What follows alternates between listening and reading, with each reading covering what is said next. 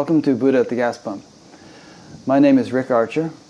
Buddha at the Gas Pump is an ongoing series of interviews with spiritually awakening people. I've done over 410 of them now, and if this is new to you and you'd like to watch previous ones, go to batgap.com, B A T G A P, and look under the past interviews menu where you'll find all the previous ones organized in several different ways. Um, this show is made possible by the support of appreciative listeners and viewers. So if you appreciate it and feel like supporting it, there's a donate button on every page of the site, and there's also a page that explains other ways of donating if you don't like PayPal. My guest today is James Wood. James was a student of Richard Moss, who I interviewed a couple years ago. James works with groups and individuals to discover the fundamental reality of our essential nature. Having awakened in 2002 after years of study, he began to express a spontaneous teaching whose form continues to evolve. His message is that awakening is possible for anyone committed to finding truth. Originally, James studied philosophy at the University of Texas at Austin and, uh, and transformational studies, again with Richard Moss. He has combined his education and experience to express a modern, integrated vehicle for others to use as a means of growth in consciousness, leading to awakening. He is dedicated to communicating the essence of the true teaching to those who are ready to receive it. And he has a book entitled The Ten Paths to Freedom Awakening Made Simple, which we'll be discussing. So, welcome, James. Hello. Good to see you. Good to see you. Okay, so um, I want to backtrack prior to your awakening in 2002 to you know see what your life was like and what may have led up to that. And I find that valuable, and I think listeners like it because it helps them relate to you as a person. You know, because sometimes you, if you don't do that, then the person thinks the person is more inclined to think, well, lucky him, but I don't think this could happen to me because of such and such. You know, I'm I'm too much of a schmuck or something. so we'll do that. But I want to start with um, your awakening in 2002 by simply asking, what do you mean by it, awakening? I mean, when you say I awakened, I, it's one of those words that a lot of people define differently, I think. So what do you mean by it? well, um, first of all, it's really uh, nice to be here. And I appreciate the, the work that you're doing with your website. I think it's helping a lot of people and will help a lot. That's that's the intention. Yeah. Uh, the way I define awakening is uh, full conscious realization of reality. Okay. Let's dig into that. Let's do that. okay, so then prior to this awakening, you had partially conscious or partially unconscious realization of reality, or perhaps a predominance of unreality. Would that be fair to say? mostly unconscious, yes. Just ask yeah. Richard. Were you a tough nut to crack? Oh man, you have no idea. yeah. I don't mean to be too self-deprecating, but yeah, it's pretty bad. That's okay. We all came. A lot of us came from pretty dark places, you know, and and I mean, and that's good to know. You don't have to be a you know some kind of child prodigy to to awaken. You can. I mean, I, am going to interview a woman next week who uh, who owned a biker bar and was a bartender for 25 years and was really strung out on cocaine and whatnot, and then had this profound shift and is doing very well now. And there are examples in, in ancient scriptures of people who were out and out scoundrels who ended up, you know, undergoing a profound metamorphosis. So these are all possibilities. Yeah, well, we're all scoundrels, I think. I mean, that's the thing about ego is. Um, I almost want to say if you're infected with it, which is, you know, it might sound kind of morbid, but, um, you know, ego is ego's the problem, if you will. That's that's what we're dealing with, and um, it makes us selfish and arrogant and a lot of other things. I was definitely um, definitely those for for sure. And I'm not going to say that I'm not that anymore. It's just that um, it's like uh, when you wake up, you you see the self, or one sees the self as I don't know. It's like a mirage or hallucination or something like that, and it's still there. It's just not like it doesn't tell you who you are anymore. So um, I feel like some terms are useful, and uh, the word being, I feel, is is who we are. It's our essence. It, it's it's nameless, formless. Um, you know, you could call it Atman or something like that if you wanted to. But um, the ego is it's like an imposter that that occupies our space, and it uh, it's collective as well. I mean, we can see it everywhere, and um, so I yeah, I was definitely occupied by that, if you will, before. Yeah. You know, the word Maya actually comes from Sanskrit roots, which means that which is not. And uh, so it kind of remind you remind me of that by, by saying that. So it's, it's we take ourselves to be a certain thing, but we're actually not that. Right. And paradoxically, we are that. It that's what's interesting is, you know, in the in Zen they say, you know, first there's a mountain, then there's no mountain, then there's a mountain again. So first there's a self and a world that's opposed to it, and then you wake up and realize that's not true at all.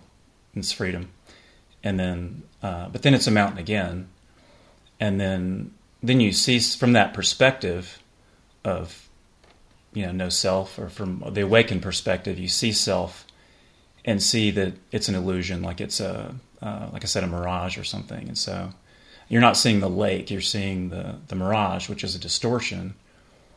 But everyone else is convinced it's a lake. Like everyone is convinced that this the separate and separative self, if you will, the ego is who they are. And it may sound like a judgment, like it's a bad thing. It's not. It's it just is, you know, it's it's the condition of the world. And all you have to do is read the newspaper to kind of see evidence of that. And um, I mean, I'm thinking about what happened in Charlottesville. Frankly, uh, I guess it was yesterday. Yes. I'm not sure what to say about that. No, there was a there was a um, white supremacist rally in Charlottesville, and then there were protesters opposing the white separatists, and they were having all these clashes and tear gas and all that stuff. And then some neo some Nazi sympathizer drove a car into a crowd and killed a woman, and injured a lot of people. So that's what you're referring mm-hmm. to, in case people don't know. Yeah, and I, I read frankly, I find some of the news distasteful to read, and I think it's good to read some, but not too much. You know, it's like uh, just you know, there's a term called hormesis that's interesting. Someone asked me about this, like, what do I do? You know, someone drives a car into a crowd like that, um, and people get overwhelmed by that. Like, like that's horrible. And what do I do? And um, I mean, I think a little bit of that, like awareness of what's going on, is important. But you know, step away from the screen sometimes. You know, go out in nature. Um, you know, it's like fasting. Um, I do some intermittent fasting, which I think is is wonderful. I started doing that a few weeks ago myself, having done a lot in the 70s, but mm-hmm. I decided to start doing it at least one day a week now. I've been enjoying it. Yeah, yeah it's great because, uh, you know, Anyway, so you don't want to be on all the time. You don't want to be like reading the news all the time and like inundating yourself with negativity, which is basically what it is. You know, but you know, you want some so you can be aware of what's going on, and then you know, take a retreat or something. And so, like with food, you know, you have, you eat, you, you feast, then you fast, and it's part of life. So it's like form, no form. There's like this balance, you know. Yeah, I think that what you've been saying for the past five minutes um, points to an an underlying theme which comes up on this show pretty often, um, and that is that if I, if I could explain it, that people tend to polarize. I mean, most of the world, as you said, is polarized in the direction of this is real and I am this, I am this, and this is going to die, and all kinds of sort of limited conceptions of, of, of reality. Right. And there are a bunch of spiritual people who kind of like swing to the other pole and you know this is not real. It's not worth our attention. I don't exist in any way shape or form. There's no semblance of self and all that. And i don't know. I, I, somehow think that you're alluding to a bigger package which mm-hmm. puts everything in, in, its proper context. Right. um, you, you, know what i mean? I, yeah i agree with that. I um you know after i woke up um, that you could say there's a mountain and there's no mountain, right? And then there's a mountain again. Well, another way to look at it is um, it's like climbing a mountain. So let's say you start in the valley and you decide that you want to uh, climb to the peak. So you you know you set out and you have your path and you go up and uh, you get to the peak and then you you attain that, if you will, and then at least metaphysically or spiritually, when you attain that peak, you do realize that ego is isn't real and the world isn't real and it's all an illusion. So that, those things are true for one who does that, uh, who's in a sense attained that. So is there someone who attains it? No. I mean that's you know that's part of what that is. So and I wouldn't say it's intoxicating, but it's it's brilliant and it's it's ultimately satisfying and it's um, there's a freedom there that's it's really attractive. You know, it's uh, part of it is you look around at the world. I'll just speak for myself. So, yeah, you wake up and you realize that the one that wakes up isn't you. It's truth that wakes up to itself through the this vehicle, this person, and it's a wonderful place to hang out. You know, and and it's kind of tempting to do that the thing is, um, what I've found is that it's not the most social place. Uh, it's it's in a way detached from ordinary living, which is where we meet people and live. So part of what I've been doing, frankly, the last few years, um, like the last few weeks, it's pretty much a daily thing, is um, coming back down the mountain and you know what's the valley like and you know, with with wars and with um, like this uh, violence that I was talking about in Charlottesville, things like that, it's unpleasant. You know, it's it's nothing but drama, and yet that is you mentioned Maya. It it's actually one reality appearing as two. So no one's going to say that. Someone might be watching this and say, "Well, that's dualistic," or something to talk about. You know, there's a car, and then people they get hit by a car but really, like, you know, there's a reality of suffering in the world that that merits attention, and you know, so we embrace that. And it's it's not dualistic if the one who holds that awareness of non-duality. Um, it's funny. I stop. if I'm really holding the awareness of awareness of non-duality, I can't talk. Really, it's the words. You know, there is a place where it doesn't matter. I don't matter you know, um, when I woke up actually, and um, kind of strange perhaps, but when I woke up, it was so, it's such a place of freedom that I actually lost interest in food. Um, man, I didn't care. I mean, I care, but that place is, you see through everything. It's funny, I would say I saw through everything, but who am I? I mean, it is and the bot like body the world like who cares you know? And it's it's actually it's not even blissful it's better than that. Um, Franklin Merrell-Wolff talked about it and um, he called it the high indifference and it's it's truly it, it's impossible to talk about it and he actually claims that it's you know this was later in his life and he claimed that he, as much as he tried to describe the merits of it to people that they they were either perplexed or appalled. Um, you know, because you know how could you be indifferent to suffering and you know all of that? So um, so if I'm going to embrace words and language, you know, I'm hanging out with Rick and we're having a conversation like that. That's what I want to do. That's who I want to be. I'm James. You're Rick. There's suffering, and you know, let's do something about it. And I, I feel like what brings us to that place is is compassion so maybe you want to ask a question. I'm talking for a while here. That's okay. Um, I tend to do that myself, but better that you should do most of it.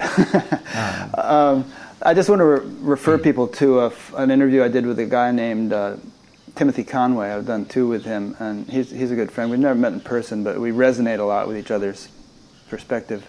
Uh, but he wrote a really nice article, which I think I linked to from Batgap. Another, you can find it on his uh, site, enlightened-spirituality.org.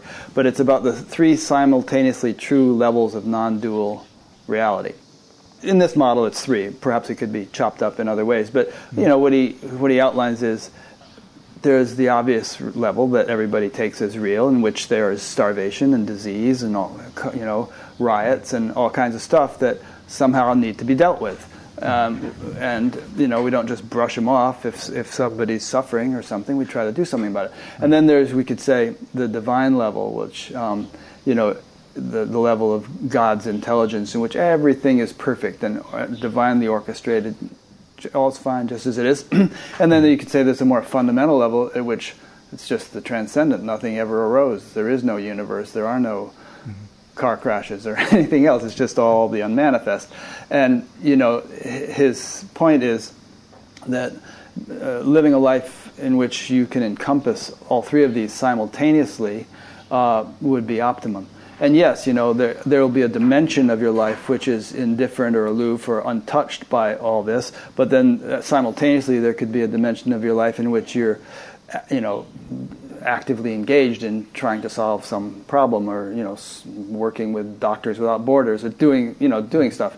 And at the same time there's this sort of trust in the divine that all is well and wisely put. So it's kind of a paradoxical both and all inclusive kind of perspective that is not just philosophical but could and should be experiential. Right. Yeah that is my experience. The buddhists have uh, i don't know if it's the same thing as you're talking about but they talk about the there's the Dharmakaya, the Nirmanakaya, and the Sambhogakaya. So there's Dharmakaya is the you could call it the absolute, but I'm sure Buddhists would disagree with that because it's not really anything. It's it's um, you could say it's emptiness or something like that, or at least you approach it through that doorway, and it's completely transcendent. Then you've got the Nirmanakaya, which is the form realm, which is like you said, the suffering and car crashes and so on. Uh, but then there's a middle realm. The Sambhogakaya is the Bodhisattva realm. Um, I think they call it a celestial body or something like that.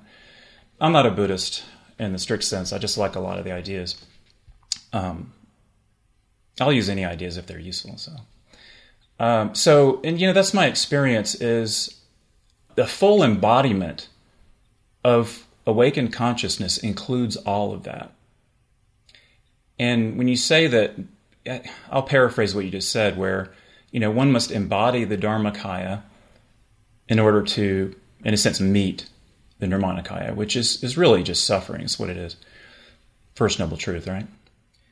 And that that's what it is. So that third mountain position to me is that it's, and I say that, and there's a little bit of, see, I don't really believe that because frankly, I'm not sure it ever ends. Um, my experience of it deepens over time and there's humility in that. So you know, I'm a guy, I'm a dude, I'm a I'm a man, I'm a person, and you know, it even sounds arrogant to say that. Well, of course, of course, that's true.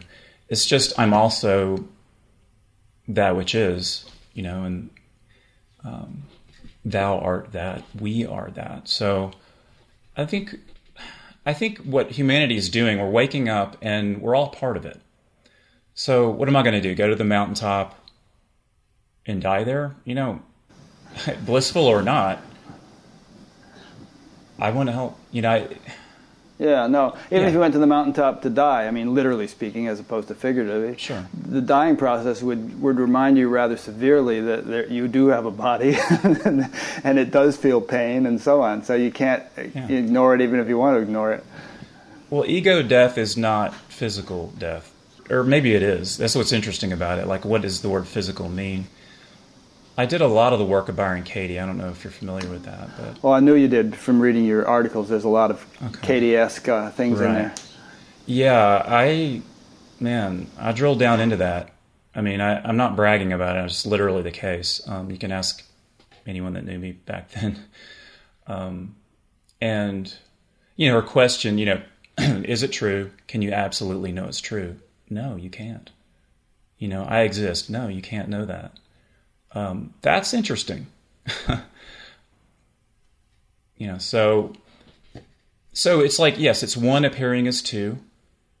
And if I said to you, you know, I'm drinking water. Let's say we're we're hanging out, uh, you and I, and I say like, "Hey, Rick, uh, could you pass me the glass of water? I'm thirsty." And you say, "I'm sorry, that's dualistic and water doesn't exist." It's like, come on, dude. It's like really. Advaita um, speak. Advaita police yeah, I mean, I, am being a bit harsh maybe, but I see a lot of it, and you know, anyone that that's hearing this that might be rubbed the wrong way, good. I mean, yeah. I mean that good. That's what is as well. And like, who is it that gets rubbed the wrong way? I mean, we could we could just go on all day. Yeah. No, I'm glad you're saying this stuff.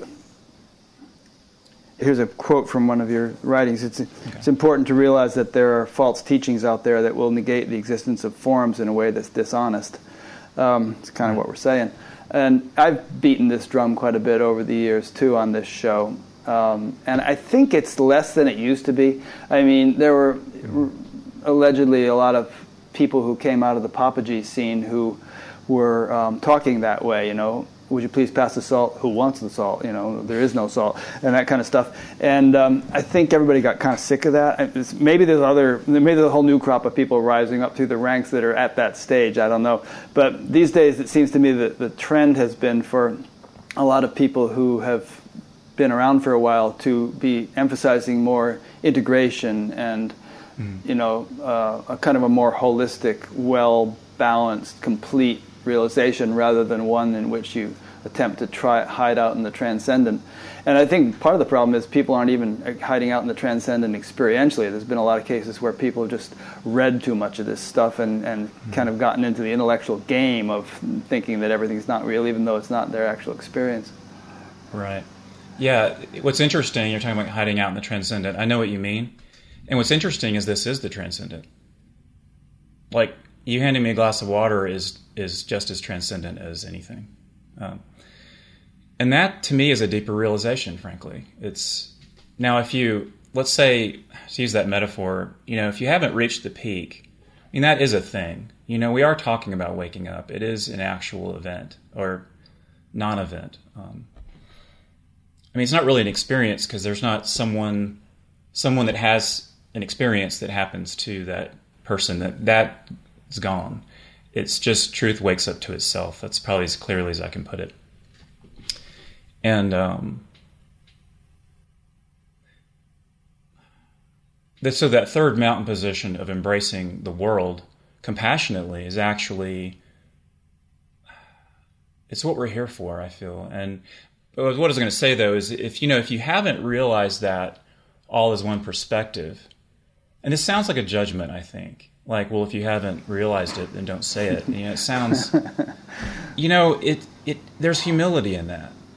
Um, I another I sent you some talks. We you know some articles, and I did a talk one time where I almost want to call him a heckler, but it was this guy, and I was talking about stuff, and he said, you know, he said, oh, um, something like you know, if you say that you're awake, you can't be because there's not someone who's awake and it's impossible. And I just kind of let it go. But the fact is, if it's not true for you, then don't say it. I mean, there are a lot of um, prescriptions in Buddhism about not saying it. And the reason is, you know, if it's not true for you, that's really a big pitfall on the path. And yes, there is a path, and no, there's not a path. So let's not get into that. Um, is there a doer? It's like, anyway. Um, yes, there is, and no, there isn't. They're both true. Mm-hmm. There is um, no mountain, and there is. Right, or neither is true. You know, but um, so Donovan wrote a great song about that. You ever hear that Donovan song? Sure, sure. First, yeah. there is a mountain. Yeah. Right. So basically, what I'm saying is, if it's true for you, you know, if it's not true, then don't say it. If it is true, then you really must say it. I mean, the Buddha himself said it. Mm. You know, Jesus said, "I am." What did he say? "I am the way." You know, right. You know. Yeah. yeah. I think that's important. Um, and it's, I mean, part of the reason I did this, decided to do this show is I was, you know, I live here in Fairfield, Iowa, where, you know, thousands of people have been meditating for decades. And many of them were starting to have awakenings, uh, you know, genuine things. And um, some of them would find that when they told their friends, the friends would, you know, put them down and say, "Oh, who do you think you are? I mean, you, you don't float three feet off the ground, and you know, right. you're, you're just Joe Schmo. I know, you know, mm-hmm. I know you have a problem with your business or whatever." They didn't think they, they didn't associate real human stuff with actual awakening, and um, so I thought, all right, let me uh, start interviewing some of these people and just demonstrate to the local population that there are people among us who are having awakenings, so that it will um, perhaps enable more people to come out of the closet and instill some confidence or hope in, in the people who don't think it's ever going to happen to them. And then the whole thing kind of grew and you know mm-hmm. reached an international audience. But that was one of the original motivations. Yeah, um, you know, I think what I like to see, I think awaken the word awakening to me. I mean, this is just semantic, really, but awakening isn't it? You know, maybe with a capital A, I don't know, but it's like there is an event where you could call it end of suffering or ego death or something like that. Okay, that's a thing. But on the way there, there's what I would call growth in consciousness. That's just that's just the term I use. And um, so it's important to acknowledge if you're growing in consciousness, and yet the ego is so insidious that it'll try to co-opt your progress and make it a you know like you're wearing a badge and you know whatever. Um, it's it is insidious, and frankly, um, you know, I emphasize working with uh, a teacher, and I use the term true teacher just to make sure that we're clear about what that is. Working with Richard, for example, for me was, I mean, I'd say priceless. It's more than that. That he he was able to see that you know there's well they're not hidden really. I mean, they were hidden to me, right? It was unconscious, but not to not to anyone else. You know, it's like get a load of this guy, but um, but you know, he saw that and he he mirrored that to me. And I can't say it was always pleasant, but I'm really grateful for that. It's like a I almost want to say it was like a WWE SmackDown for the ego, you know, it's just you know nothing. I almost want to say Jon Snow. Sorry, I'm thinking Game of Thrones. That's an in joke for Game of Thrones fans out there. Yeah, so he the thing is, he was just reflecting something for me, and it's hard to take that. You know, the term humble pie, I'm not sure where that comes from, but, you know, you have to eat some humble pie until there's actual, you know, humility there. And then there's a certain transparency, there's not as much ego. And uh, you can recognize that and just, but just don't stop until you're done. Yeah. yeah. And the question, I'll say this real quick. The question uh-huh. may come up, like, how do you know you're done? That's a good question, I think. How Stick does a fork in your leg. See if you know. Yeah, right. You, yeah, you ascend. Uh, is it three meters or three point? Let's see. I think it's three point one four, but you know, it, there's no end to pi. No, I'm kidding. You know, how do you know if, if you've truly arrived, so to speak? The question doesn't arise, and that is my experience. It like it sees itself, and then the self, like it truth sees that and the self you know there's like a sense of self but it's just kind of hanging around. And doesn't control anything. It never did. It's just now it's like it's over buddy. You know you're, you're done. And yeah and it's like thoughts arise and you're like this is you know this is bs this is not whatever the stream of thoughts are it's just it doesn't tell you who you are anymore. And then you know it's just this freedom it's pretty it's pretty cool. So that's a good question. So you know if the thought still arises well gee am, am i there yet? And you think well maybe i'm i'll change my name to you know swami something or another. And you know i would advise against that because that is a pitfall. It is. You know and, and that's for that's for you know not for me. I don't care. You know i mean i that's just for anyone who might be hearing this. So just keep going and um, when it happens, it's good. You know, you'll know. Um, it's not a thought that arises. It's not like a thought tells you like you've arrived. I mean, then you're, that's just another thought. It's it's a realization. It's something like that. Yeah, I have se- several thoughts and questions based on what sure. you've just said. One is about the point of having a teacher who can kind of see through your ego and help you diminish or dismantle it. Um. You know, some teachers have notoriously taken on that role and done so in an extremely uncompassionate or even brutal manner. Um, and you know, the upshot of it was that they themselves were not free of ego, but it, they they just thought they were. So you, you, get guys like Andrew Cohen, and who you know eventually was kicked out of his organization and did a real mea culpa and has been really working to shift gears. Or mm-hmm. Adi Da, who you know did outrageous things like I don't even want to get into it. It's so sure. disgusting. Um, but but um, I think one should exercise discrimination as far as who one accepts as a teacher. And if a teacher is abusive and you know, um, you know, in the name of ego busting, really being mean to people, um, look, look, look somewhere else. Be careful. I agree. Uh, so, so, there's that thought. Um, Richard isn't. You, you want to comment on that before? Yeah. You know, I know Richard's very sweet. Yeah. yeah. He, well, you know. well, yeah. He is obviously. I mean, I, I, I we know him. Um, no, he's. Um, yeah, that ego smackdown thing I was talking about. It's it's unpleasant, but it's not cruel. It's uh, it's compassionate, and yet it feels. Uh, it, I never felt that it was cruel, but some people might interpret it that way and think, you know. Um, I guess the what brings me back is like, is it true?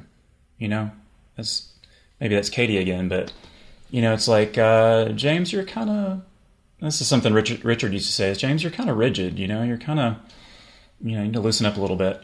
Um, that was sort of a reflection that I got from him and other students, and and it bothered me, you know. And first of all, it bothered me, which is telltale.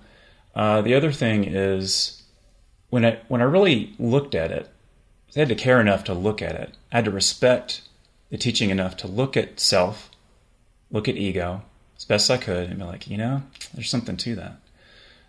And that's hard to do, but I, I think you know, I think that's what one must do. It's um, you have to you have to see yourself as you are without flinching and without judgment. And what's interesting is, you know, I like to say that the you know the mind is really just a stream of judgments. There, none of them are true. So any thought I have is not ultimately true. And you know, I use this mudra sometimes. It's like will contract like oh i'm this i'm that right and it's interesting it's not so much i'm like someone says i'm rigid like i you know when i was a student it's like i'm not rigid but the self is rigid. And you start to get a little you know it loosens a little bit. And you're like oh man what is this imposter this parasite that's latched onto my being you know? This this name and form, you know, entity or a set of ideas about who I am that isn't true. And the things you have to see it first, and then like, oh, it's interesting. It's like yes, self is rigid, and then at some level, it's like it isn't who I am. I don't know if that makes any sense. Well, are you distinguishing between true self and personality? Like you had some rigid tendencies in your personality, but that's not who you are? I was really hardcore. I mean, as a student, I'm sure there are people out there that could outdo me in that regard, but I was really focused and determined and and I yeah, well, I wasn't fanatical, like I wasn't pushing for an ideology or for a view. It was it was just I've tried really hard and some of that is ego. Like I'm going to do this and you know, we could talk about like a deliberate path versus spontaneous awakening, which I think is interesting. You and Richard discussed that. I saw the interview. But I mean, I was on a I mean, I was deliberate. You know, I came, I was like, this is what I want. I want to wake up. I want to be free. And yet there's a lot of rigidity there, you know, and, and, but that can be used, you know, that you loosen that up a little bit. Like, you know, I was in this uh, Richard's program. It's called the Mentor Program. It's a three year uh, process, residential process. And it doesn't go in all year. You go twice a year. It's wonderful. Anyway, when I okay, so when I showed up at the mentor program, the first meeting, I was, and again, yes, I'm saying I was okay. It's like ego, self was whatever. Um, I was like so gung ho that it, it actually irritated the other students, other participants, and that was interesting. But a part of it, what I realized was like I had my regular life where I go out with my friends and maybe party and go out and have a few beers and just relax and not talk about, you know, quote unquote spiritual matters. And then I'd go to the, these meetings and just be, you know, so focused and almost monk like, you know, just, just like a laser. And by the end of it, I realized like, well, I was actually the, our last meeting, I'd heard this enough and I'd relaxed enough. Richard helped me with that enough that, you know, I went out with one of my um, friends from the uh, group and as I recall, I had uh, four pints of Sierra Nevada Sierra Nevada Pale Ale, and, and no, I'm not I'm not uh, a sponsor, but four pints is that half a gallon? I can't really think, but usually I was like, man, I wouldn't be doing that. Like it's a spiritual retreat, right? We work all day. I go out and like, yeah, let's go out and have some beers. So we went out, pleasantly altered, if you will, you know. And usually, like the next day, I'd be hungover. I'd be like, oh man, why did I do that? Right? Guilt, shame, all that kind of stuff. I felt great, and I feel like there was a deeper realization there of frankly humanness just yeah go out and have a beer dude it's fine like who you are you don't have a spiritual self and then a partying self i mean it's one thing and it's it is a party and just you know everyone's invited. So just be you know be yourself but you know integrate that. You know it's more authentic. Do you still like to drink sometimes? Uh definitely. Uh, i was yeah i was um I didn't drink. Actually, it's interesting. Um, around the time that I woke up, I had a commitment to be sober, and uh, it's interesting. It's it's quite a story, but um, don't want to bore anyone with it. But um, yeah, I was I was sober for about six years, including the time that I woke up. And at, at some point, I realized that alcohol uh, would be helpful and, frankly, just grounding and um, you know, like I said, I was sort of more in that mountaintop space for a while, and I'm like, yeah, you know, so yeah, I, I like to drink sometimes, and um, I mean, the craft brewing scene's amazing. I mean, it's you know, I don't I don't pound Budweiser like I might have in high school, um, exactly, but. Uh, you know, I'll sip a nice uh, IPA or something, and it's wonderful. It's got this aromatic nose, and you can taste yeah. it. It's, it's wonderful. Yeah, the reason I asked is that, uh, you know, yeah. when I learned to meditate, um, I soon found that the way I felt all the time couldn't be improved upon by any chemical substance, alcohol or marijuana or anything. It's like mm-hmm. I felt worse if I tried that, something like that, and so I just took, completely lost interest in it and never thought about it again. Mm-hmm. Um, but anyway, I guess to each his own. Things are different for different people. Yeah, you know, actually, I will tell you this. Um, currently my and you know it's in the moment it's like how how am i you know if i drink this substance what is it doing to me now you know next week it might be different. So I, again that's rigidity right? It's dogma like i'm not going to drink because it's bad. It's like well maybe sometimes it's not. Yeah what i've noticed is i mean it's a cns depressant right? Alcohol is. Central nervous system yeah. Sure and i noticed that uh, even now like i can enjoy it but lately it seems like like I've really noticed that it it's like a damper a little bit. Like I'll feel a higher, kind of a higher energy or more um, present.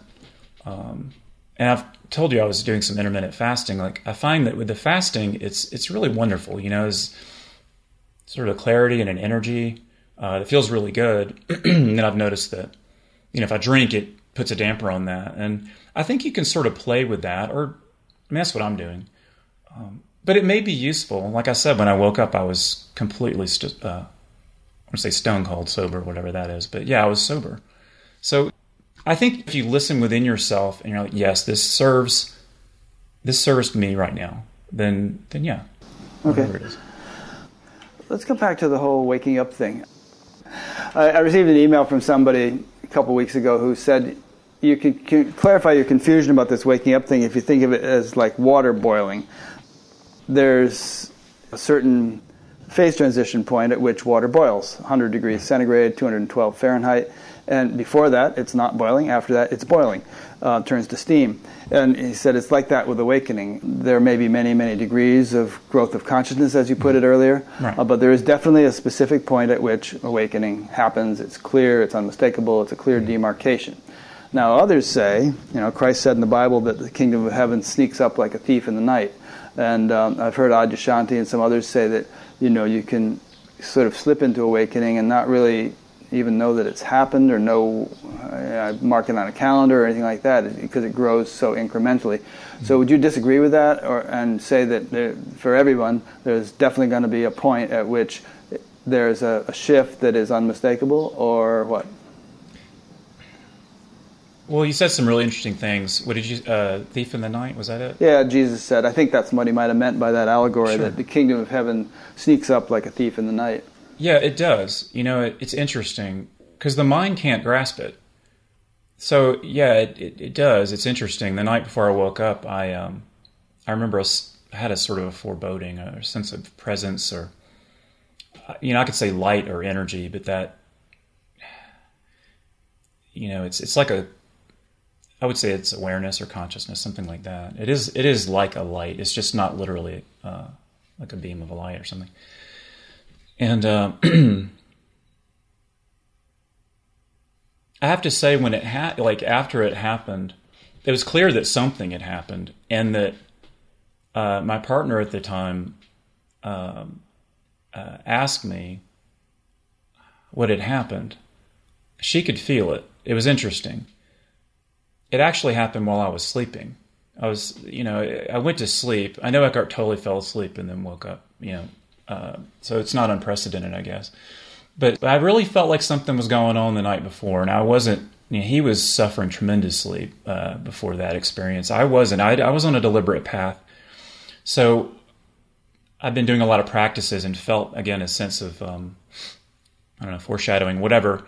And then so when I when I woke up literally out of sleep, um, man, it, everything was different. It was like like it woke up. It looks around, and the self's kind of hanging around, but like like it gets up, goes in the bathroom, looks in the mirror. Um, I'm looking, I'm looking, and yet, who am I? It's like Ramana Maharshi read. Like there aren't any words for that.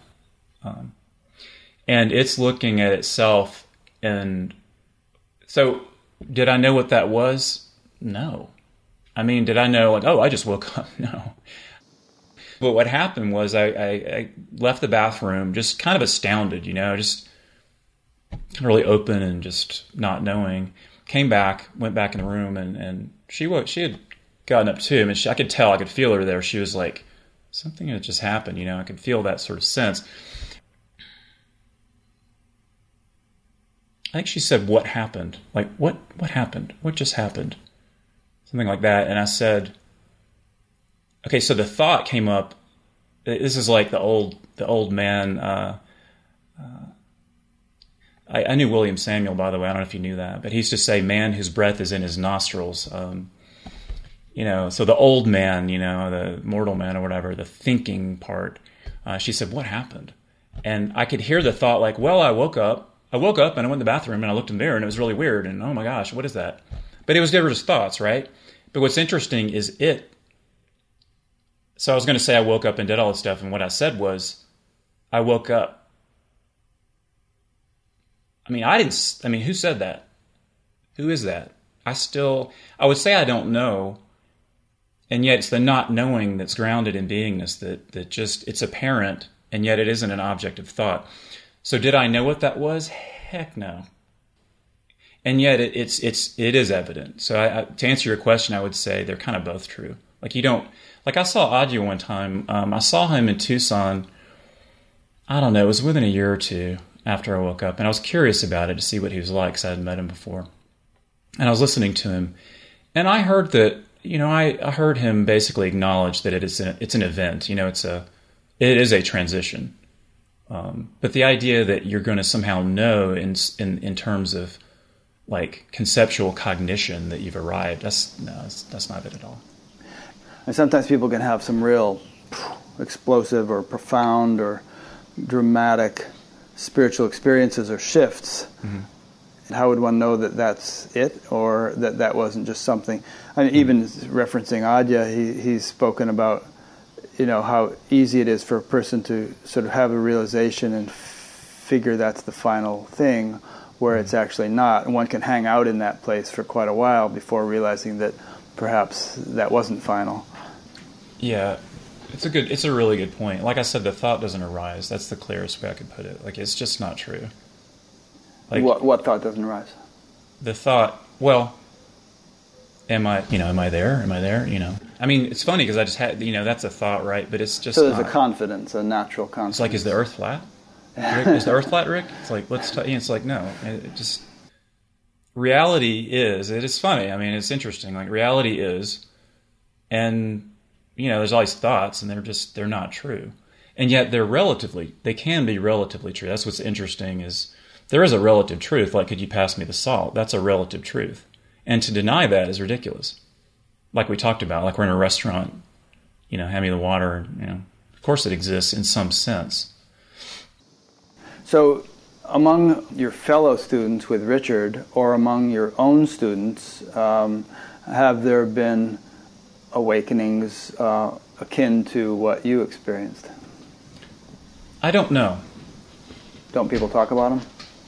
Uh, I'm not really. Well, I'm in touch with a few. Uh, I'm in touch with a, a few of really, really, there's probably just one uh, friend that I had in the group that I'm kind of in touch with, like on Facebook. Um, I haven't sought them out, and that's I would like to. I probably will at some point, um, and I'll ask them. Yeah. I guess the reason I asked that question is, you know, whether there was a similarity in their orientation to what happened because of the path they were on or the, tradition yeah. they were in, you know? Yeah, okay, yeah, you were talking about like big experiences, like a lot of energy and like Kundalini explosions and things. Now, I, I again, I listened to Richard's uh, interview and I know him well and I've read about it and read The Black Butterfly. And uh, my sense of what he went through, and I'm willing to be wrong about this, but my sense is that, and you guys talked about this, it was interesting his path was not what you might call a deliberate path. I mean, it was, but he admits that he wasn't quite sure what it was he was doing at the time. He was he was experimenting with energy and healing, and um, you know, he met Franklin Merrell-Wolff. Um, as I recall in the Black Butterfly, I mean, that's something. so you meet Franklin maybe, Merrell-Wolff. Maybe you should say who he was. Most people won't know who he was. Uh, sure, he was. Um, if I have a lineage, I would say Richard's my teacher, and Franklin Merrell-Wolff was his teacher. And I I would, frankly, I would say that um, Franklin Merrell-Wolff's teacher was Shankara because he, if you read his book Experience and Philosophy, he he really penetrated those texts and, and entered a deep meditation. That's why the second chapter of my book is called Study because sometimes I think people think that just reading is not very useful for spiritual progress. But it really is if, if you bring a certain focus to it. And i feel that that's that's largely what he was doing. So yeah so shankara franklin merrell-wolff richard. Um, he was um, we could talk all day about franklin but he was a brilliant mathematician. I think he was at harvard and he studied mathematics to the point where he realized that that realm of study in the university like he was on a tenure track he could have just written his own ticket but he he intuitively recognized that that it was limited. And he wanted to know truth. He wanted to realize truth itself. So he left and he moved to the base of Mount Whitney because someone had said, uh, some sage had said that the, the place with the greatest spiritual power is uh, the, the tallest peak in that country.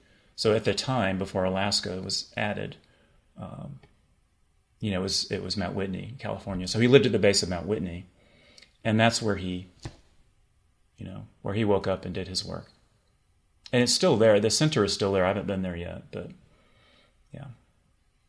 He's highly philosophical. He's he's it may not be everyone's cup of tea in that form you know that it's it's, it's very rational but it's extremely precise and i found it uh, highly useful mm. yeah. so, so speaking of your book um, let's go through the, the main chapter titles of your book and and uh, um, uh, could i say one thing real quick yeah I, i'm I don't really think very linearly, so I'm coming back to something. Um, so the big energy experiences, like you said, I think. See, I was prepared. So Richard Richard went through that. He he was prepared, but like he says in his interview, he he wasn't led through it. He wasn't spoon fed or handheld really with a teacher through a process. I was, and I I'm grateful to him because I think it was because of the difficulties that he had after his opening. I mean, he talks about that how how destabilizing it was. That um, it's thanks to him that frankly, when I woke up, it was it was actually quite easy. I mean, there's a lot of energy. There were some things that happened that were kind of mind blowing, if you will, just a lot of energy and you know, kind of a destabilization. But I felt, in a sense, I felt him there. I felt a presence that that had led me all along, and in a sense, it ushered me across that threshold with great kindness. And so it doesn't have to be difficult. But uh, so I think if they're, so yeah, if it's a more spontaneous thing, I think it, it, uh, can be a lot more dramatic and destabilizing because the mind hasn't quite been prepared for that yet. Nor the physiology. I mean, right. it takes a certain physiological purity and strength to sustain or maintain, to embody awakening and the energies that come with that. And if people haven't done any sort of work in that area, uh, it's you're pouring new wine into an old wineskin, to use mm-hmm. another biblical metaphor, and uh, you can, can do it. You can problematic. do it. Mm-hmm. Sorry to talk over you there. Yeah, it is problematic. Like it's kind of like having an old car whose frame is bent, and maybe you straighten it. So you do some work, you know, get straight psychologically, um, and but maybe it's not totally straight yet, and take then take it out on the freeway. You know, take it up to 100, see what happens. You know, it might rattle. You know, can you get there? So the early stages of work, I usually call well, there's like a level two. It's in the book. It's just a way of looking at it, but um, you get straightened out earlier on so that you know when you enter like a like when I did the mentor program with Richard, I'd been prepared a bit so it's like it's it's like acceleration. There's a lot more energy. Things change happens really fast, and it is destabilizing. But if if you get that, so like yeah, if you get your vehicle and you really straighten it out and tune it up, it might be off slightly, but you can really you know you could go 100 on the freeway and it'll be re- a relatively smooth journey. Yeah. Somebody once asked Maharishi Mahesh Yogi, "Can't you just enlighten us like that?" You know, and and he said, Maybe maybe I could, but it would take ten strong men to hold you down. Right. Would would that I could, right? I mean, just yeah. sure, why not? But yeah, I mean, maybe we're here to enjoy the journey, and that, that's I've written about that. That I started to enjoy it uh, closer to the end of the path. The earlier parts are pretty difficult and, and kind of humiliating, you know, to the ego. But uh, you know, later on, I, it, it was enjoyable. Like I said, I was doing the work of Byron Katie, and I noticed that when I would do some of that work, I would feel better. But I would feel ha- happier, but not just happy, but like there was a joy. And it, you know, it just it was wonderful. And I was like, wow, I'm just going to keep doing that. You know, just keep going, and that's what happened. I think it should be enjoyable in the long run. I mean, there might be a dark night of the soul thing where you no longer derive enjoyment from the things you used to, and yet you haven't found a adequate inner enjoyment to sort of really, you know, fulfill you. Um, and so there's a dry period, but ultimately, I think uh, the whole spiritual path, and feel free to differ, but uh, the whole spiritual path is uh, largely about um, greater happiness. Sure. Um, but can you, know. you, can you really be happy if you're not free? See, that's what's interesting. People want to be happy. I've been thinking about this. Everyone wants to be happy. I mean, I think if you uh, actually googled this the other day, it's kind of silly, but I'm like, what do people want more than anything else? And just to see what would come up. And some people, you know, the freedom is there, but then, but happiness is really what people want. Well, I want to be rich. I want to be successful. I want to, I want to be loved and all this. And it's basically because people want to be happy, right? But you know what? It's not enough because if you're not free, you can't really be happy because, in a sense, you're a slave. And that sounds harsh, perhaps, but Kant talked about that, right? If you're, so it's the second noble truth. If if you're if there's desire, it's like you're being driven by unconscious forces. It's like an addiction, you know. And if you're driven by an addiction, it's miserable. And at some point, so ego is like an addiction. It's it's an addictive or compulsive attachment to self. Like that's self is who I am, and and you can't not do it. That's what compulsive means. It's like an addict cannot not do it. But with help, you you become free of that, and if you're truly free of all that, free of ego, then yeah, why not be happy? So I feel like, you know, it is the way to happiness. It's just interesting because, like, wouldn't you choose to be happy? And can you choose to be happy if you're not free? It's just something to think about, something that came yeah. to me the other day. And what you're asking, what you're saying kind of begs the question well, where does happiness come from? What is the essential ingredient yeah. of happiness? You know, um, does it come from what we experience through our senses? If so, it's very um, tentative and, and uh, you know variable and, and unstable because what we experience through our senses is always going to change. Um, and if it's not what we experience through our senses, um, how come we do get seem to get happier when we experience a nice thing and less happy when we experience a bad thing? Um, but then, uh, can there be a can there be found a source of happiness which is independent of what we experience through our senses? You know, kind of a, a, a deeper wellspring of happiness. And of course, so. yeah, spiritual traditions have all talked about this. Sure. I mean, Well, happiness includes sadness, you know? There's up and down, high and low. I mean, it's the human scene. I mean, one could say, well, what about the bliss of nirvana? Well, I'm not talking about that. That's different. Um, but just happiness, like I'm kind of talking about that. oh, okay. well, mean, let's talk about of, that then. Um, in terms of ultimately, what yeah. what is really going to um, fulfill the human craving for happiness? I don't know if anything else ultimately will. I agree with that. What's funny about it, though, is you have to let go of happiness in order to have it. Yeah. You have to let go. I mean, there's nirvanic bliss, and then there's, uh, you know, it's like there's nirvana and samsara, and mm-hmm. they're the same. Yeah, I mean, it's, the, it's it sounds that's you know Franklin Merrell-Wolff. If you read, uh, so his book is Experience and Philosophy. If, uh, you know, he t- if you look at his um, part of that book is called uh, Philosophy on Consciousness Without an Object. It's really it's really worth reading, and it, you know he talks about that. He says you know, his summation is something like, besides the great space, there is no other. Um, it, but before that, he talks about how, you know, there's nirvana and there's samsara, and yet from the perspective of that, again, transcendent consciousness, they're the same. That's why the third mountain position can't be dualistic if you're awake, because, you know, you're eating a hamburger, and yet is there someone, you know, it's both true and not true at the same time I'm not sure if I'm addressing your point. I just think there's like, so you're talking about bliss. I think that's tempting, you know, to think bliss is the point. I mean, bliss is okay, but I have to say, when I woke up, it was, it was, you know, it's peaceful. I mean, do you want to be, do you want to be blissed out all the time, or do you want to be at, at peace, like that, just free? Um, yeah. Bliss is great. It's just you know, I like Bliss too. You know? I think what I'm saying yeah. is that not that, um, I mean, blissed out implies a sort of like a slightly overwhelming kind of situation. Um, I, I, think there's a, there's a sort of a, a baseline of contentment.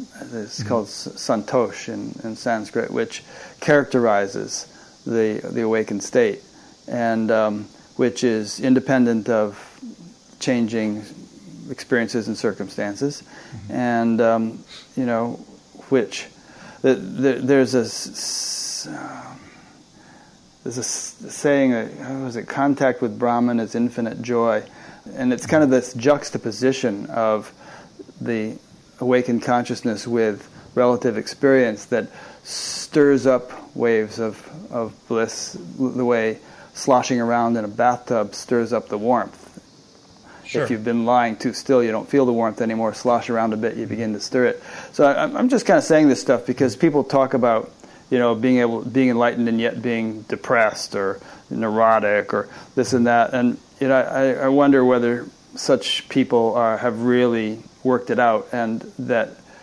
uh, you know, perhaps the more traditional, the, the, Zen monk, you know, with his hands in the air, laughing with a big pot belly, sure. is, is, actually more characteristic of what true enlightenment or full enlightenment really is. Mm-hmm. Yeah, chop wood, carry water. Totally. Yeah. It's just like I said. It's it's um, there's that realization of freedom, and then or nirvana, you know, if you want to call it that, and then yeah, and then sure, chop wood, carry water. I mean, that's yeah. I mean, I do feel part of it is I don't control it. You know, I say I. It really does come back to who am I? you know?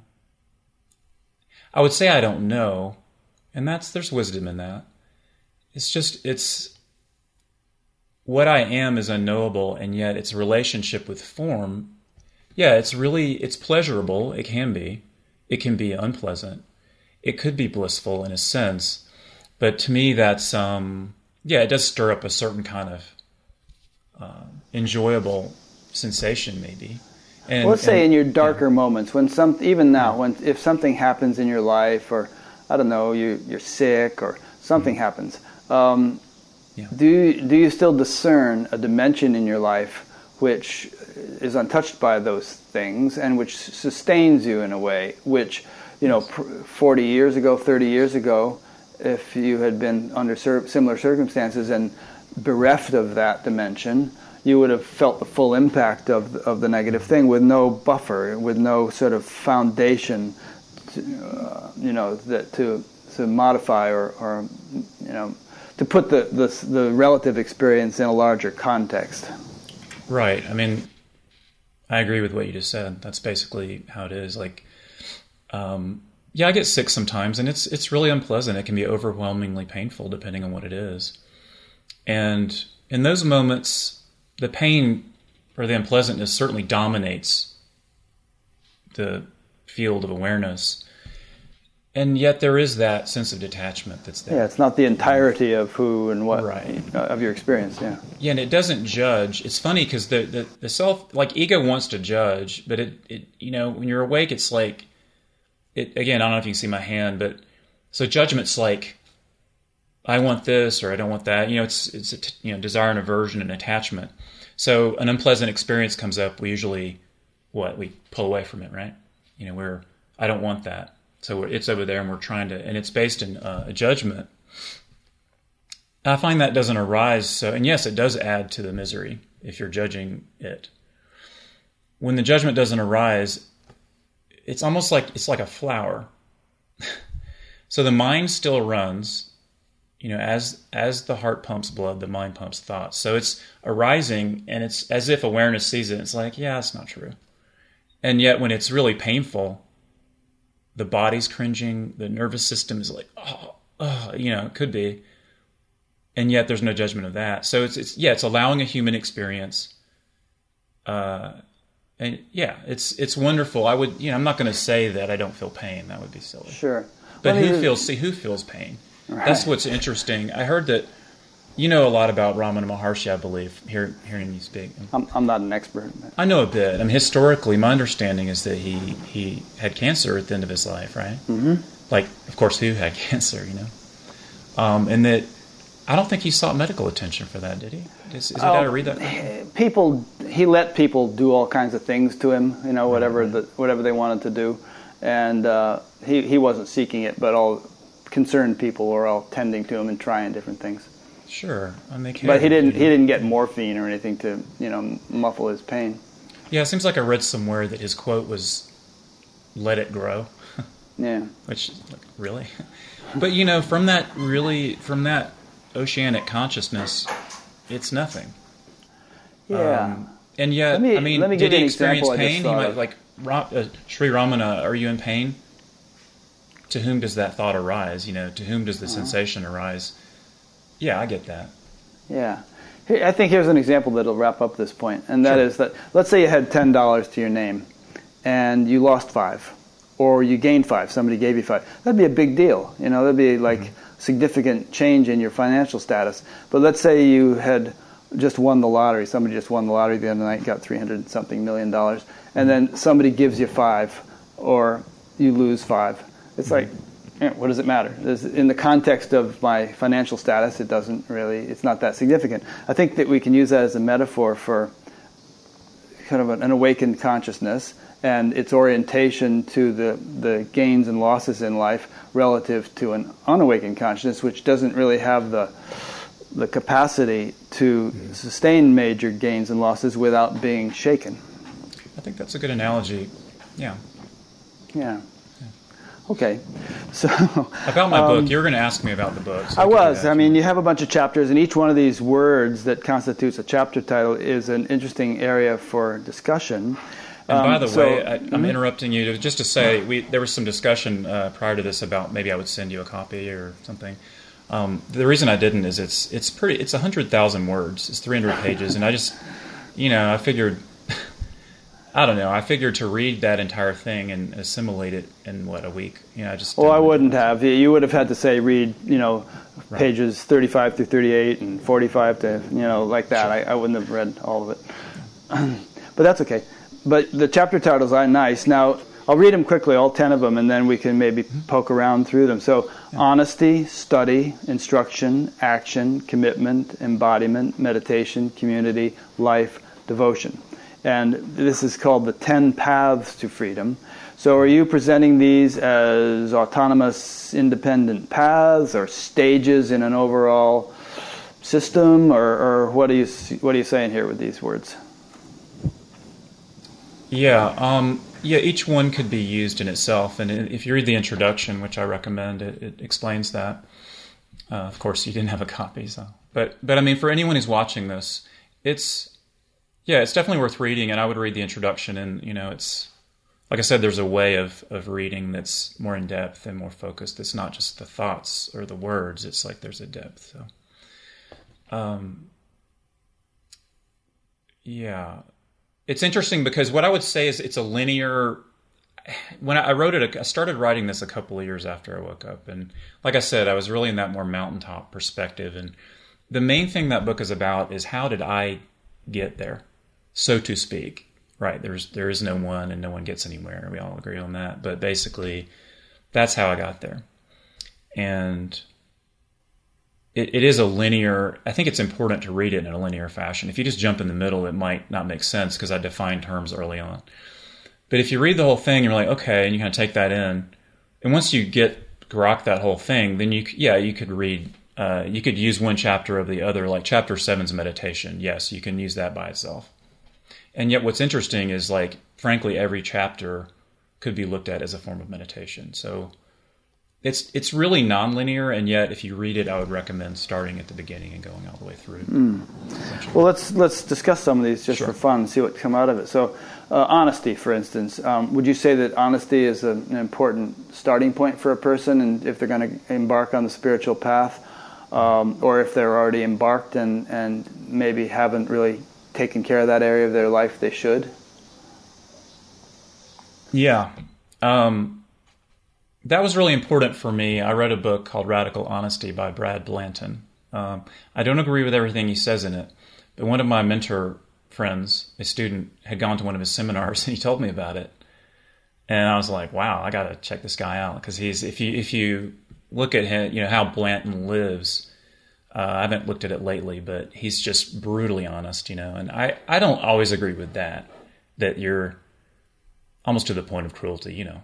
But but basically, I read the book and I realized I just could sense that that was important for me. This is when I was a student, so I embraced it. I'm like, I'm going to do that, right? I'm going to be honest. And like, I think even the same day or the next day, something occurred, something happened uh, where I realized that I was I would have lied about it before. It was subtle, and I was like, oh man, I can't do that. That's, but I'd committed to it, so I told the truth about it what had happened is a good friend of mine came by. My apartment was a mess. I mean, it was like a train wreck. I felt bad about it. And he came by and knocked on the door. I realized I'm like, oh man, I can't let him in. This place is terrible. And uh, I love this guy, you know, he's a good friend. And so he knocked and knocked and then went away. And my car was in the driveway. So, you know, yeah, or, you know, maybe I went for a walk or something. Um, so he called me later, and I'm like, oh man, I gotta tell him. like I knew I'd read that book, I'd committed, and I'm like, oh man, I gotta tell him the truth. I'm like, all right, I'll do it, and it's hard to do. It's embarrassing. See, that's part of that. E- like ego's got to be seen, and it's unpleasant. So he, um, yeah, he said, hey, I, I dropped by earlier, and uh, your car was there. I, you know, I knocked on the door and didn't answer. What, you know, what's going on? immediately, like I knew that what I would have said before, it's terrible, I know, but what I would have said was, oh yeah, I was in the shower, you know, or something. Don't we all do that? Or I've all done it probably. And I said, you know what? Um, his name is John. I said, John, I, I was there and I heard you knocking and I was just embarrassed. My place is a mess and I didn't want to let you in. And he, he said, oh man, that's okay, you know, and I understand that. And gosh, it was a relief. It was like, wow, I don't have to hide anymore. And and they, also, I'm like, I really want my friend to come visit, so I had to clean the place up. And and if I hadn't embraced that, I, I don't think I would have done it. There are other examples, but yeah, it's it was liberating quite a bit, quite a bit. And people won't like it. I mean, I remember I was single, um, quite a bit in that at that time, and I would go out on, go out on dates sometimes, and you know, I'd meet someone and be like, yeah, I'm into this thing called radical honesty. It's amazing. And I start, know, talk a little bit. I'd never see him again, you know, like looking at the watch, like, eh, I don't know.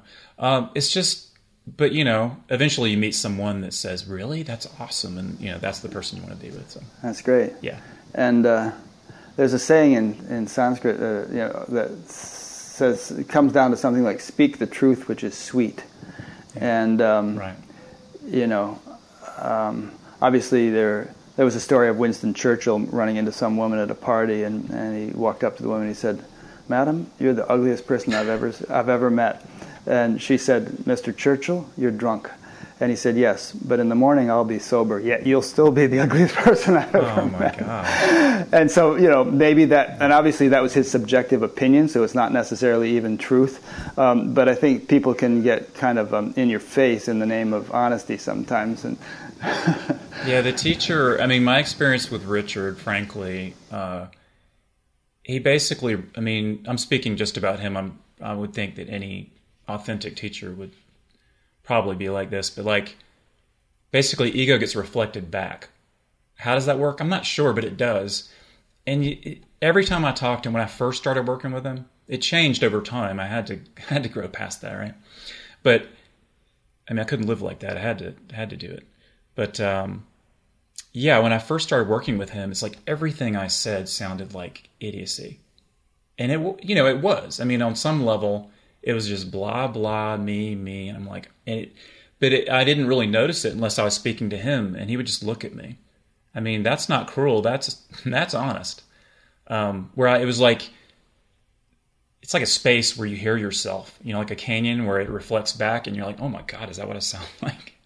And it's wonderful. I mean, if you use it, or if, you know, if ego wins that particular battle, you'll, you know, you could blame the teacher, Yeah. which I don't recommend because that's, you know, it doesn't get you anywhere.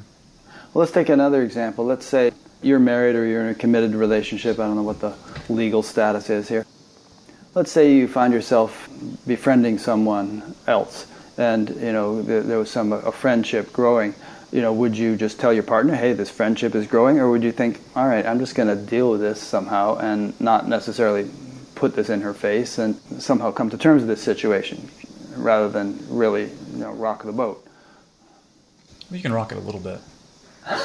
right? I mean, It's the middle a way, right? You don't want to rock it too much. Yeah, you want to be honest. I mean, I, you know, I wouldn't like you've, you haven't met Allie, but my partner Allie and I, um, yeah, I, I, I would tell her something like that. I mean, it, to me, it, and and this is sort of a, you know, in the book I lay it out quite systematically, but you know, what I call basic honesty is telling the truth, and it means not misrepresenting your experience. So, you know, I see what looks like an orange globe on your bookcase there. Yeah, it's like one of those salt globe things. Yeah, there's a there's an orange globe on your bookcase. That mm-hmm. matches my experience. We probably both agree on that. So that's mm-hmm. basically honest. But human There's- relationships are more complicated. And Well, yeah, there's a- there's another level- and- I'm sorry, I interrupted you. Nuanced, I said, yeah. Yeah, right. The next level, if you will, is you know not just telling the truth, but when do you tell it? To whom do you tell it? Why? You know, who's around that might hear it? There's all these things, and you have to listen a little more. You have to Yeah. go, okay, is it appropriate? What's Maybe the some privacy. good? Yeah. So I call I call it situational honesty, which sounds like you would. It doesn't mean that you change the truth to fit the situation. It means Mm-hmm. that you you just notice what your situation is. Yeah.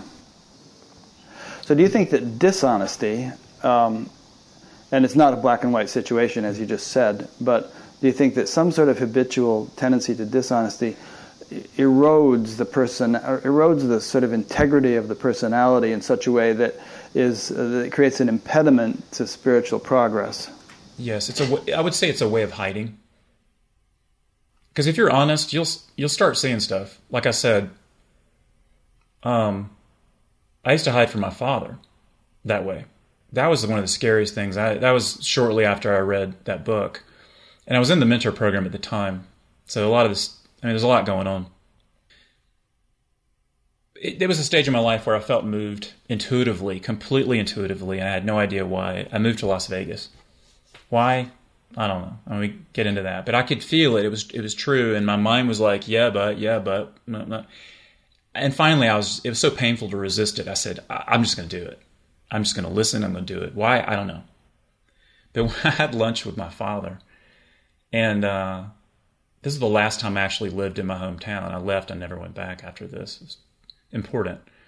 I mean, I visited, but I didn't live there after that. Anyway, so we're having lunch, and um, I just said, I said, Dad, and it was hard to do to say this, but I said, Dad, I'm moving to Las Vegas because God wants me to. and he, you know what he did? He, he had this thing where he'd put it, he'd, he'd go like, he'd go like this, oh no, you know, over his food, like, and yet Put, then he put his head in his hand. Yeah. yeah, and I was like, part of me was scared, you know, but I did it, and um, took courage, you know. And then, then he said, "Oh well, we'll we'll deal with it. We'll work it out." I'm like, "Wow, that was easy." You know, actually, you know what I mean? It's like we we tend to hide, so that opened up all kind of stuff for me. Mm. If you can be honest with your parents, it's hard to do, but you know. Yeah. And I'll add one more thing. Ram, Ramdas said that if you think you're enlightened, go spend a week with your parents. Exactly. Go home for the holidays. You think you're awake? Go home for the holidays.